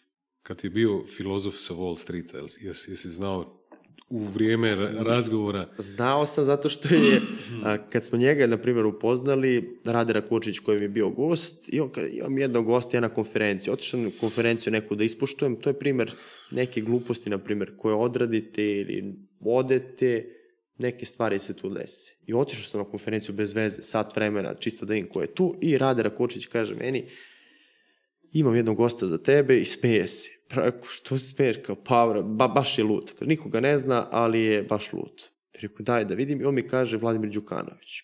Ja rekao, to je političar kod nas, na primjer, Vladimir Đukanović. Ja rekao, nećemo politiku, ne bavimo se time. Ne, ne, ne, kucaj ovo. Ja kucam, to samo iskače političar, ubaci ovo, ajde, stavim ja i to, isku... Pa rekao, ajde da se upoznamo. I ja kad sam seo s njim, kad vidiš kako Đuka priča i ta njegova energija, Mm. Znao sam da će to biti gledano. Nisam znao da će biti ovoliko gledano. I šta se dešava? Mi snijemo epizodu koja traje dva sata. Đuka takođe u kojoj nema nikakve očekivanja. Kao, vi ćete to da spakujete na koliko? 20-30 minuta. Bi rekao, ne, nećemo. Kao, kako nećete? Kao, pa mi izbacujemo ceo je od dva sata. I on ode, kaže, ovi klinci nešto, kao, ne znaju šta radi. I kad je to krenulo, on isto takođe nije verovao da će to ići i to je krenulo nekim svojim Tu je skoro milijun pogleda danas. a, 950.000. Es. Po, pogurajte, pogledajte epizodu da skoči na milion. E, ja sam gledao. Ali, Iz- izuzetno da, mi se sviđa. ali kaže, i Ja- druga epizoda sa njim, šta god on da priča, da kažem, on ima tu i energiju i Hmm. ljudi su već i navikli na njega i to je viralno. Ti kad vidiš takve ljude, ti kad sediš, to su oni ljudi koji su u prostoriji najglasniji, A. a, najzanimljiviji. Nisu i, ovako kao nas dvojica. Nisu kao, Kod- da. kod dva Lex Nisu Friedmana. kao, da, kao dva Lex Friedmana. To je lik koji, ne znam da li bi on mogao da sedi sad ovde i da, da gleda. On, nikad ne bi, Đuka naprijed nikad ne bi mogao da bude voditelj. Đuka ne može da ne priča, ali ta, kažem, njegova i harizma i priča i taj akcenat, to je sve upakovano, Savršeno. on kao političar. Jesi, jesi vidio, jučer je izašao ovaj prvi podcast u Metaversu. Nisam. Ja sam Lex, Metaverse- Lex. Friedman i Mark Zuckerberg. Uh, Meta iz, Da. izbacila neke naučale Aha. koje te fotorealistično, znači sad ti si u Beogradu, Da. ja sam u Zagrebu i nas dvojice radimo podcast. Obojice imamo te naučale. Mi sebe vidimo točno svoje lice, mimike, gestikulacije, otvaranje usta, smijeh, u potpunosti fotorealistično kao da te sad vidim tu. I, i čak i postoji vizualna uh, reprezentacija toga kužiš, ono, možeš onda uploadat isto i pustiti na, na YouTube ili na bilo koju drugu platformu. A, nisam to Znači, video. face iste, gestikulacije iste. Znači, mi se međusobno vidimo, plus možeš rekordati i objaviti kasnije. Brutalno izgleda. To će olakšati snimanje. bude ti pokazao kad, kad završimo snimanje. To će olakšati snimanje. Da. Na daljinu pogotovo. Posebno da. na daljinu, jer onaj Zoom format nikad nisam da prihvatim, da. da izbacujemo taj, jer meni je podcast da mi upoznamo se, da napravimo neki odnos, ta hemija u razgovoru i to je meni ceo mm. podcast i taj doživljaj preko Zuma da mi odradimo nešto. Nije to jutarnji program mm. ili te, televizijsko uključenje. To je površno. Ovo je mnogo dublji odnos i to je način na koji sam prihvatio da radim. Mm. Ajde se malki se vratimo na, na ovaj... Na Smedero. poduzetnički dio. A, možda smo ovo... Nismo ovo spominjali zapravo do sada. A, kad ti kažem riječ business mindset koja, koja se sad baca na sve strane, poduzetnički mindset, poslovni mindset, business mindset, mentalni sklop, whatever. Šta ti prvo pada na pamet kad to čuješ? I šta je to točno? Kakav je to business mindset po tebi? Business mindset, ajde da možda rašljimo temu. Možda smo se čak i doticali tih stvari Jesmo, ali da, ta razlika u tom mentalitetu da ti prvo znaš da je moguće, da a, ne prihvataš te nedaće ili ti da izgovore prihvataš, ono, spomenuo si, ne mogu zato što nemam novca, ne mogu ovo i da tražiš te izgovore. Naprimjer, to ti je mentalitet gubitnika. Ti tražiš izgovore zato što ti nećeš ništa da uradiš. S druge strane, taj optimizam, meni je to ugrađeno u taj mentalni sklop, optimizam, nisam pesimista, optimista sam, a, skloni da, kažem, uđem u neke oblasti sa dozom rizika i onda, kažem, posmatram ljude. Dosta sam dobar u tom posmatranju i vidim šta je ta neka razlika. Da ja sada razmišljam da li ćemo mi da vodimo razgovor, da kalkulišem, da šta ako bude to to je u nekim oblastima dobro i treba ne, u nekim oblastima imati takve ljude koji će se baviti tim stvarima. Ali ako pričamo o preduzetništvu, to kalkulisanje za svaku stvar, šta ako bude ovo, šta ako krene loše. I taj pesimizam nas navede da sednemo i da kukamo. Nema ništa od toga. Znači, ajmo, rizik, preuzimanje rizika, to ti je preduzetništvo. Ako pukne, pa šta? Šta da radimo? Kalkulirani rizik. Kako? Kalkulirani rizik. Da, Ali, kažem, bez tog a, razmišljanja a, koje će nas navesti da ništa ne uradimo. Šta ako bude ekonomska kriza? A šta ako bude ponovo COVID? To su neke stvari na koje ne možemo da utičemo. Šta ako bude? Ali šta ako uspe? Šta ćemo tada? I to je ta matematika, kažem, treba imati te ljude koji će sedeti i kalkulisati za te stvari, ali ako pričamo o preduzetništvu, ako pričamo o tim stvarima, o vizionarstvu, Šta ćemo da sedimo i da kalkulišemo? I to je taj, kažem, spoj optimizma tog i tog te spremnosti na rizik. Jer, kažem, meni niko nije garanto da će to nešto uspjeti od toga. Znači, nemam nikakve garancije. Ni da ću zaraditi nešto, ni moglo da bude debakl potpuni. Kažem, svi ovi projekti, kažem, sve to moglo da bude debakl, ali ulaziš sa dozom rizika. Šta ako uspe? Ne kalkulišem šta ako ne uspe naći ćemo nešto u tom trenutku. A ne ono, krenut ću ovde, pa ako baš ne uspe, onda ću ovo. Šta ako? Jer ne znam koji biznis može da uspe, probat ću sam. Ući ću u to pa da probam, ako bude, onda ću to. Mislim, ti kad uđeš sa tim stavom, mislim, šta može da uspe? Hmm. Probat ću podcast. Ja sam, kad sam krenuo podcast, snimio tih pilot pet epizoda i rekao, da li ti ovo hoćeš da radiš, da upoznaješ ove ljude, da učiš od njih, nema kinte, nije se videla kinta nigde, ja izdvajam iz svog džepa i plaćam sve to, financiram, trošak, da li želiš to da radiš? Da, zato što meni to vredi, ja da upoznam te ljude, da napravim te priče i meni je to benefit par excellence. Hoćeš? Hoću. Ajmo sad, obaveži se, uzmi pare, uloži u studio, da ne zavisiš od eksternih saradnika, već da ako neko zasere, ti znaš da si to ti. Znači nije uspelo, nije uspelo zbog mene. A ne, nije uspelo zato što moj saradnik nije mu dobar dan. Ajmo, preozmi totalnu, apsolutnu odgovornost zato što radiš i tad se desio uspjeh. To kad sam...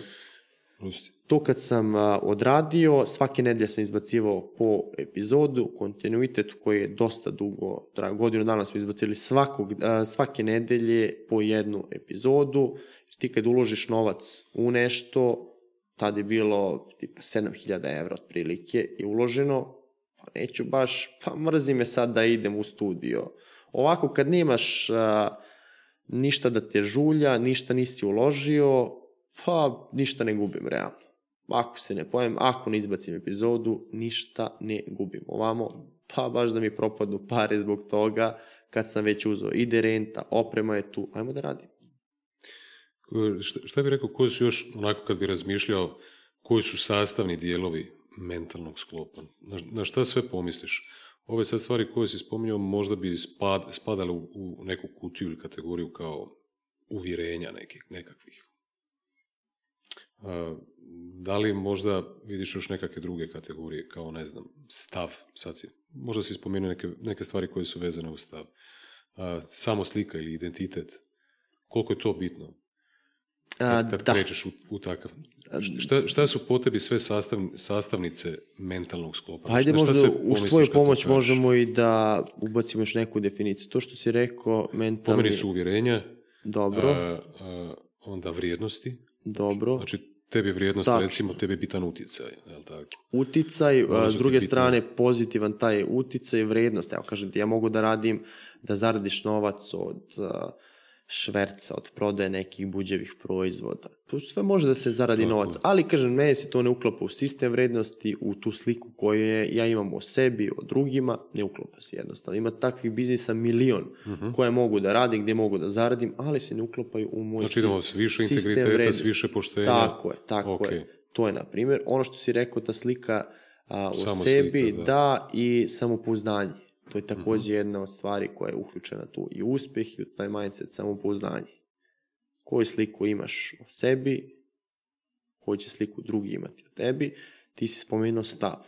Dubioza kaže, ako nemaš stav, odmah ti ga stavi. To je takođe potpuno tačno stav prema životu, prema partnerstvu, prema biznisu. Ko je tvoj stav, da li je taj stav mlitav, da li je taj stav može da se poljulja, da li drugi mogu da ti nameću svoje stavove, opet su to stvari koje su uključene u taj mentalni sklop. Šta si još spomenuo? Stav, uvjerenja, vrijednosti, identitet, mislim da bi to bilo to.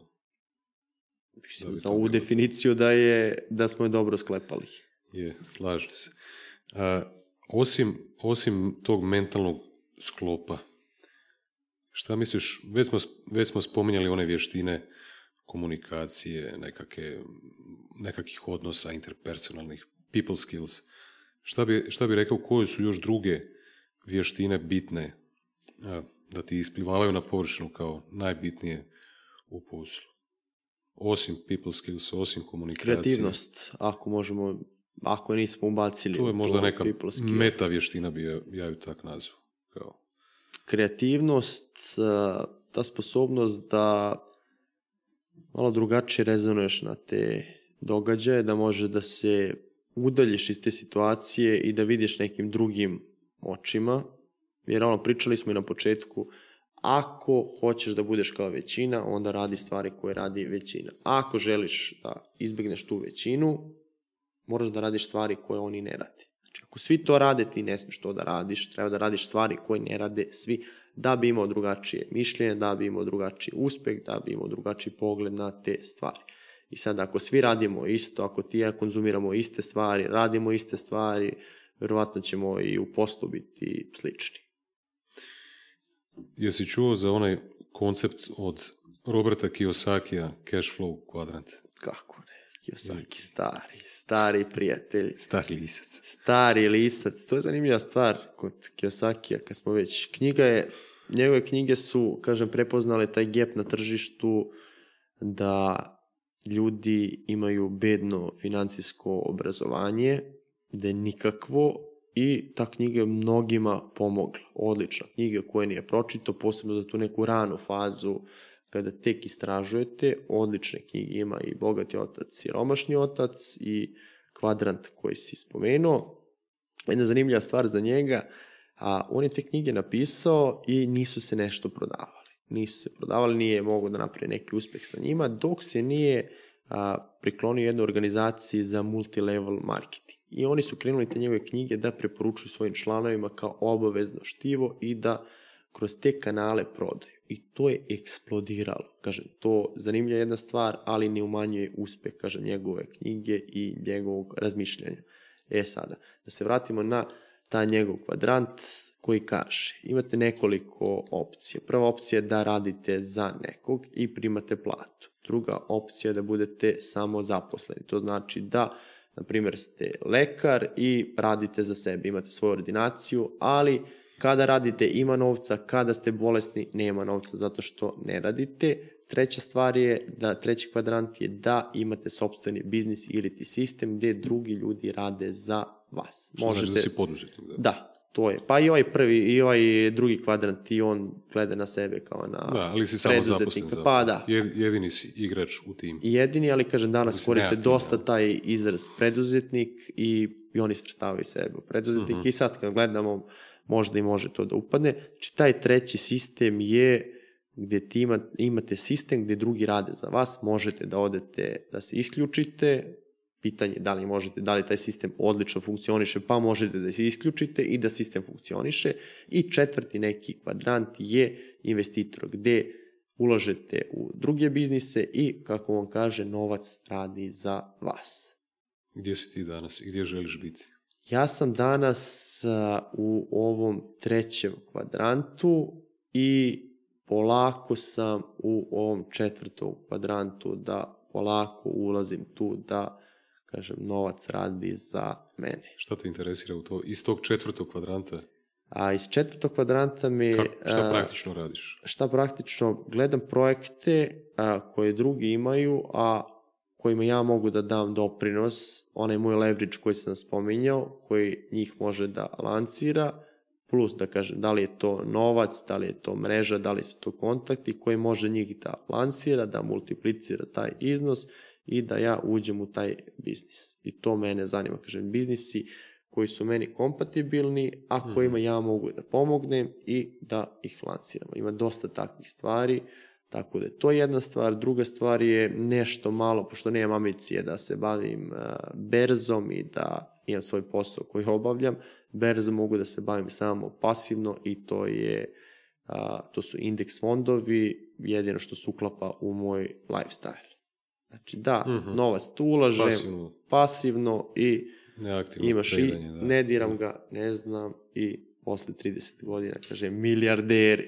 da. Jel koketiraš ikako sa ovim e, svijetom e, blockchaina, NFT-a, kripta?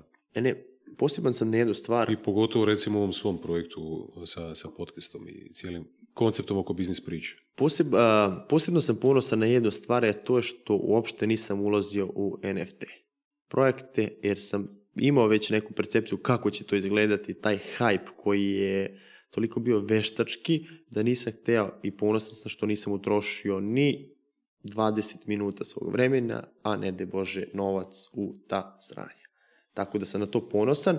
A kripto sam pratio, nešto malo sam, da kažem, ubacio u kripto, čisto da bih mogao da se edukujem i što kaže Taleb, koža u igri, drugačije gledaš kada imaš, da kažem, kripto i drugačije učiš o njemu, kada imaš neki novac u njemu ili ti kožu u igri, tako da sam to ispratio, evo, iskreno nisam ispratio zadnjih godinu i nešto, ni taj iznos na koliko je, sigurno bih ulazio da je to nešto skočilo nenormalno, ali pošto nije, kažem, ne ulazim i dosta sam se izmestio od tog sveta, od tog hajpa, i kažem i u podcastu možeš da vidiš da su kripto, kripto priče a, baš malo obrađivane. A, s ovom novom, novim hajpom AI, koliko te, e, zanima, je, koliko te zanima taj hajp, koliko ga koristiš u To je već u nešto što ima primjenu koju običan čovek može da oseti. Nama u biznisu ta primjena je izuzetna Da li je to za pisanje nekog sadržaja koji treba da popuni prostor, da li je to za neke istraživanja. Danas ima dosta modela gde mi izvadimo neku bazu, da li su to objave, 100, 200 objava sa nekim meta podacima, pričamo o objavama na društvenim mrežama, mm -hmm. ubacimo celu tabelu u chat GPT i na osnovu toga modeliramo neke nove objave, nalazimo neka mm. istraživanja da vidimo zašto te objave prolaze i ulazimo u dubinu. To je otkrovenje Luka Aničin koji je bio gost uh, biznis priča, uh, njega smo poznao, on je prvo bio član biznis tajni, to je čovek koji je za tu temu doktor, ali neće da se eksponira. Ja sam ga gurnuo u to eksponiranje, kad je on meni pričao, kad smo se upoznali, pa ja sam uh, Ja rekao, čekaj, prosto moram da proverim da li je to prvo istina i neke stvari sam ja izvukao njemu. I rekao, čoveče, zašto ti nećeš da pričaš nešto, da se eksponiraš?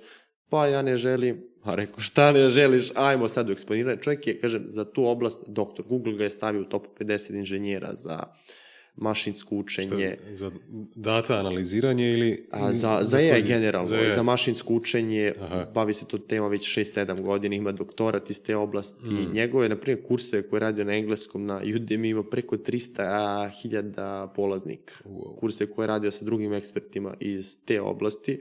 Ja sam rekao, čekaj, ajde da prvo sam ja učio od njega šta tu može da se primjeni na biznisu. -huh. čak i razmatramo neki, neki biznis ideje ko možemo tu da implementiramo.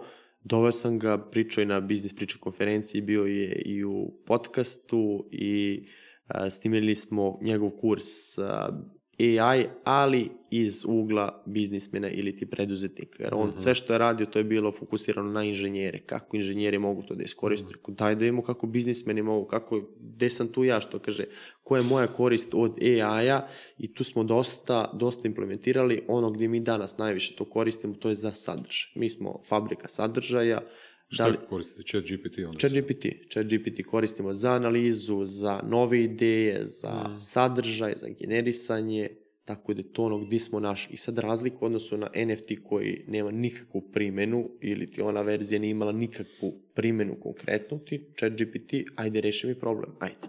Evo ti. Evo ti deset pitanja za Vladimira, Vladimir je taj i taj, daj mi još deset sličnih pitanja. I to radi. NFT ne radi. Nema nikakvu a, realnu primjenu.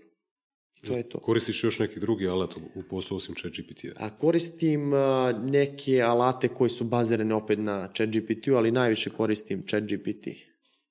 To.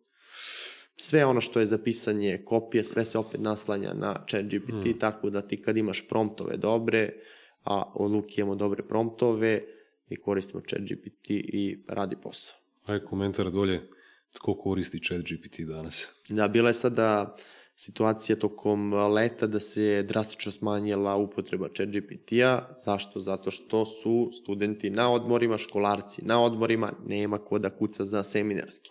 Dakle, mm. da sam ja imao chat GPT kad sam pisao te seminarske i ostale gluposti, pa te bi mi kraj bio. Što neke stvari gde treba da popune prostor, a chat, chat GPT je doktor u tome.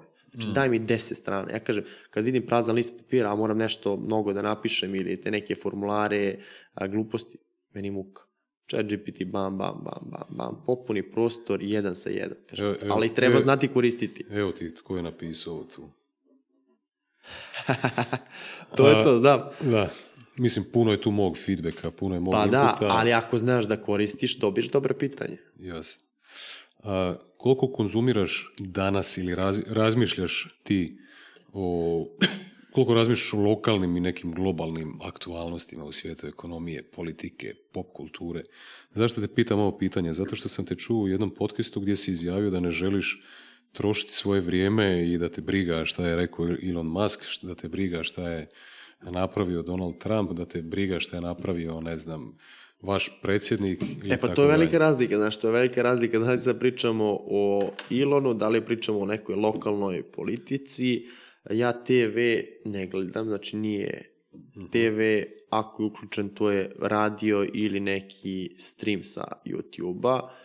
Vesti ne gledam, ali iako sve to ne gledam, ne čitam novine, te vesti sve dođu do mene, zato što koristim Instagram, koristim Facebook i te vesti su do mene. I sada, kažem, te neke lokalne stvari a, i gluposti me ne zanimaju. Ali me zanimaju stvari koje su svetska geopolitika, da vidimo u kom smeru idemo, jer to direktno utiče na biznis. Da li će sutra Amerika da promeni a, odnos prema Srbiji, šta ću sa firmom u Americi, kao rezident Srbije. To su neke stvari gde imaš kožu u igri koje moraju da te zanimaju. S druge strane, imam, mislim, ta iz one širine koje smo na samom početku spomenuli a, za istoriju, za geografiju, za književnost, ta neka svetska geopolitika mi je u neku ruku zanimljiva, ali kaže, ne trudim se da trošim previše energije na to, da ja sad ulazim u rasprave, da a, ulazim uopšte u tu negativnu energiju, jer posebno na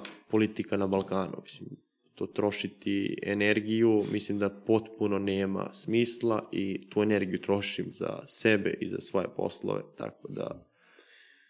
Koju, koju platformu uh, najviše koristiš svaki dan? Instagram. Instagram? Instagram X? i YouTube ne. Slabo, a? Twitter ne, ne koristim, zato što Twitter uh, ima korisnih stvari, čak uh, i pratim neke korisne autore, pratim, kad kažem, faktički pratim na, na profilu, ali ne znam da li sam ušao u poslednjih mesec dana.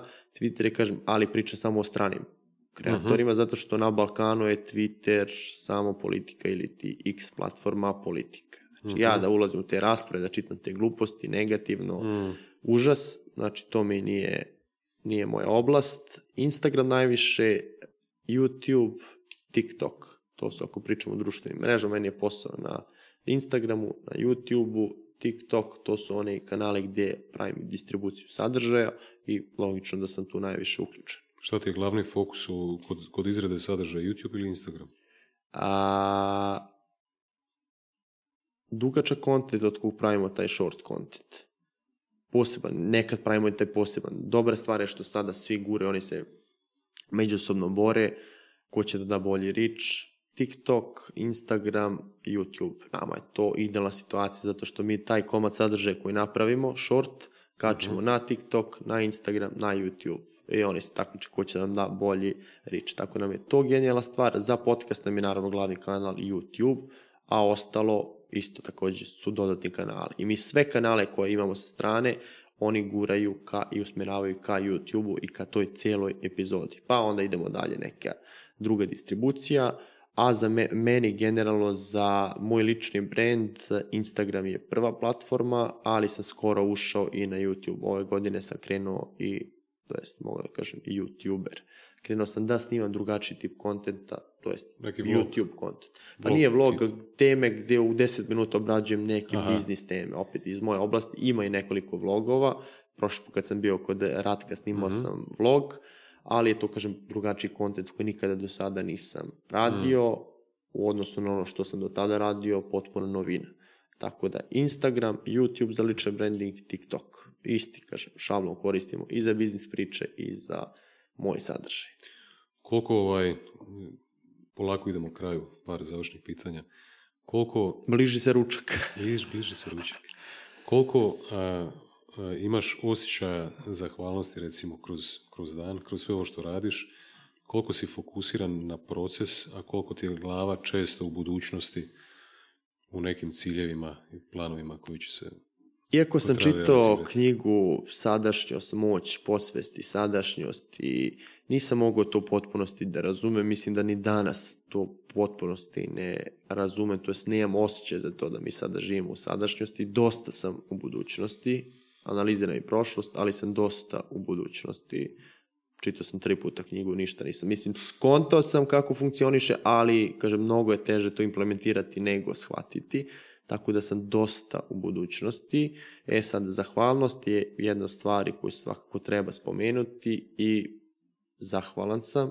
Dosta dugo sam pisao i dnevnik zahvalnosti. Mislim, sam dve godine u kontinuitetu pisao dnevnik zahvalnosti, zato što treba biti zahvalan, ljudi to ne vide, ljudi iz mog okruženja uvek ne vide koliko je bitno što si ti uh, ustao danas, što si živ i zdrav, što imaš ne, nekim malim stvarima da budeš zahvalan. Ako nisi zahvalan na tim stvarima, neće biti ni na mnogo većim stvarima zahvalan. Samo da se desi to, to nešto se desi, samo da se desi to i to je začarani krug koji samo vozi, a ti nemaš tu zahvalnost i padaš. Druga stvar, poređenje sa drugima. Ja sam napravio uspeh, I sad onda gledam, ali on ima više novca od mene. I šta ja sad treba zbog toga da padnem u depresiju? A vidim da ljudi padu u depresiju, a, ne zarađuju ništa, u minusu su. Krenu da zarađuju 500, 1000 evra, pa radi 2000 evra. Pa onda vidi neko ko zarađuje 10, pa kažu, au, ali ovaj zarađuje 10, pa majku mu jebem. Vidi koji ovaj auto vozi, Šta?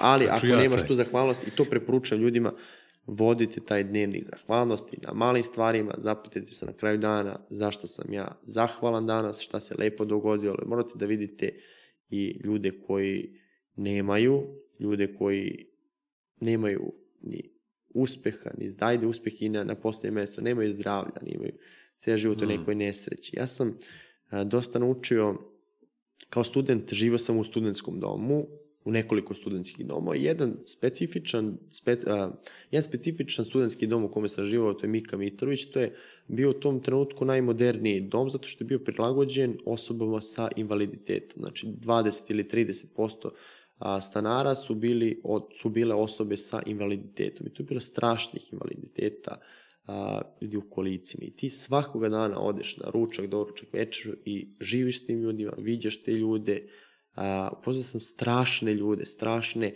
a, kao kad gledaš Nika Vujčića, ali nisam imao nikada priliku da upoznam takve ljude uživo, ljudi koji su izgubili nogu, ali kažem, a, taj mindset koji oni imaju, taj pobednički mindset, i ti kažeš, pa majko mu, šta ti kukaš? Živ si, zdrav si, imaš sve, pa pomeri dupe, napravi nešto. Znači, do tebe Pazi koji oni, a, otežavajuće okolnosti imaju, iz njih prave velike rezultate, a ti imaš sve to što oni sanjaju i ti kukaš. Pa mislim, gde je tu zahvalnost? I tek, mislim da bi se skontala zahvalnost da morate da obiđete takve stvari, da obiđete a, klinike za mentalne bolesti, da obiđete a, klinike gde su teški pacijenti, da vidite to i da kažete šta ja to sve danas imam i ja sam nezahvalno goveto. To bukvalno zovem tako, nezahvalno goveto. Znači, imaš sve moguće i ti kukaš zato što ti auto, nemaš auto u toj boji.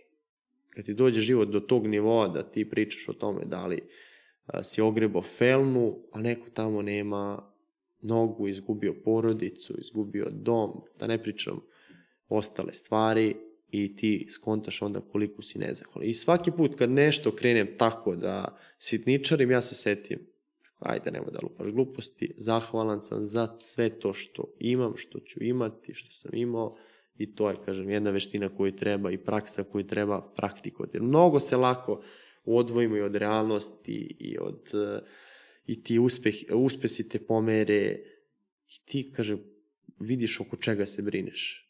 Kaže, ljudi, da li je to normalno? I to pričam, kaže, ljudima iz mog okruženja. Ljudi, stvarno nema smisla. Ajde da svodim ja na jedno mesto da vi vidite to. Imate sve moguće u životu i pričate o nekim glupostima.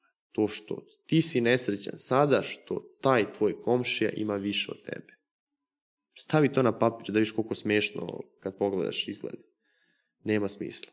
Tako da to jedna stvar, ta zahvalnost, malo sam otišao od pitanja, jedna stvar koju sam isto malo pre možda i zaboravio da kažem, bio rođendan Dalaj Lame, tipa neki 85. i pitaju Dalaj Lamu šta je najbitnija stvar. I on u svojoj poslanici kaže, meditacija je bitna, molitva je bitna, zahvalnost je bitna, ali najvažnija stvar od svega je akcija. Akcija, akcija, akcija, samo akcija može da promeni svet. Kaže, super je što mi pričamo, filozofiramo, ali mrdni dupe, primeni to u praksi, napravi neki uticaj u svetu. Ma koliki god da je mali, napravio si uticaj, od toga sve kreće.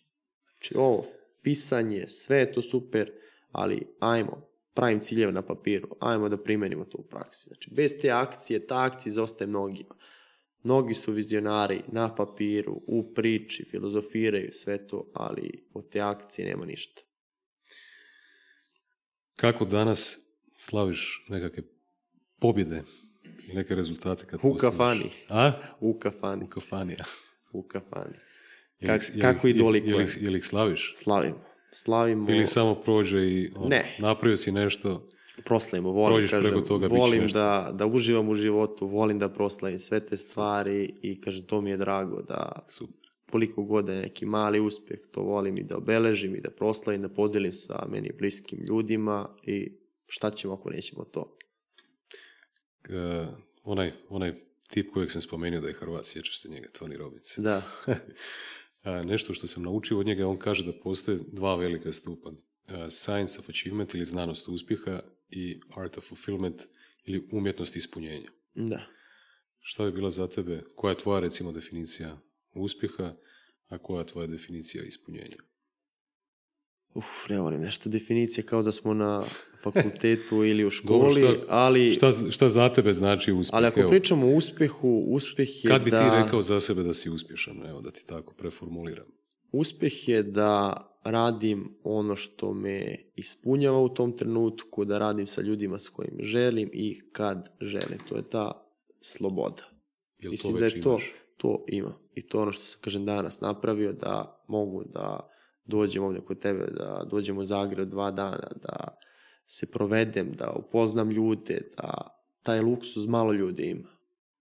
Malo ljudi može to da priušti, da mogu da odem bilo gde, da imam i resursa i vremena, jer u nekom trenutku trgujete to, taj novac za vreme i obrnuto. Ja sam nekako uspio da napravim sistem da mi ne manjka ni jednog, ni drugog i Tim Ferris ima tu čuvenu knjigu Rada nedelja od 4 sata.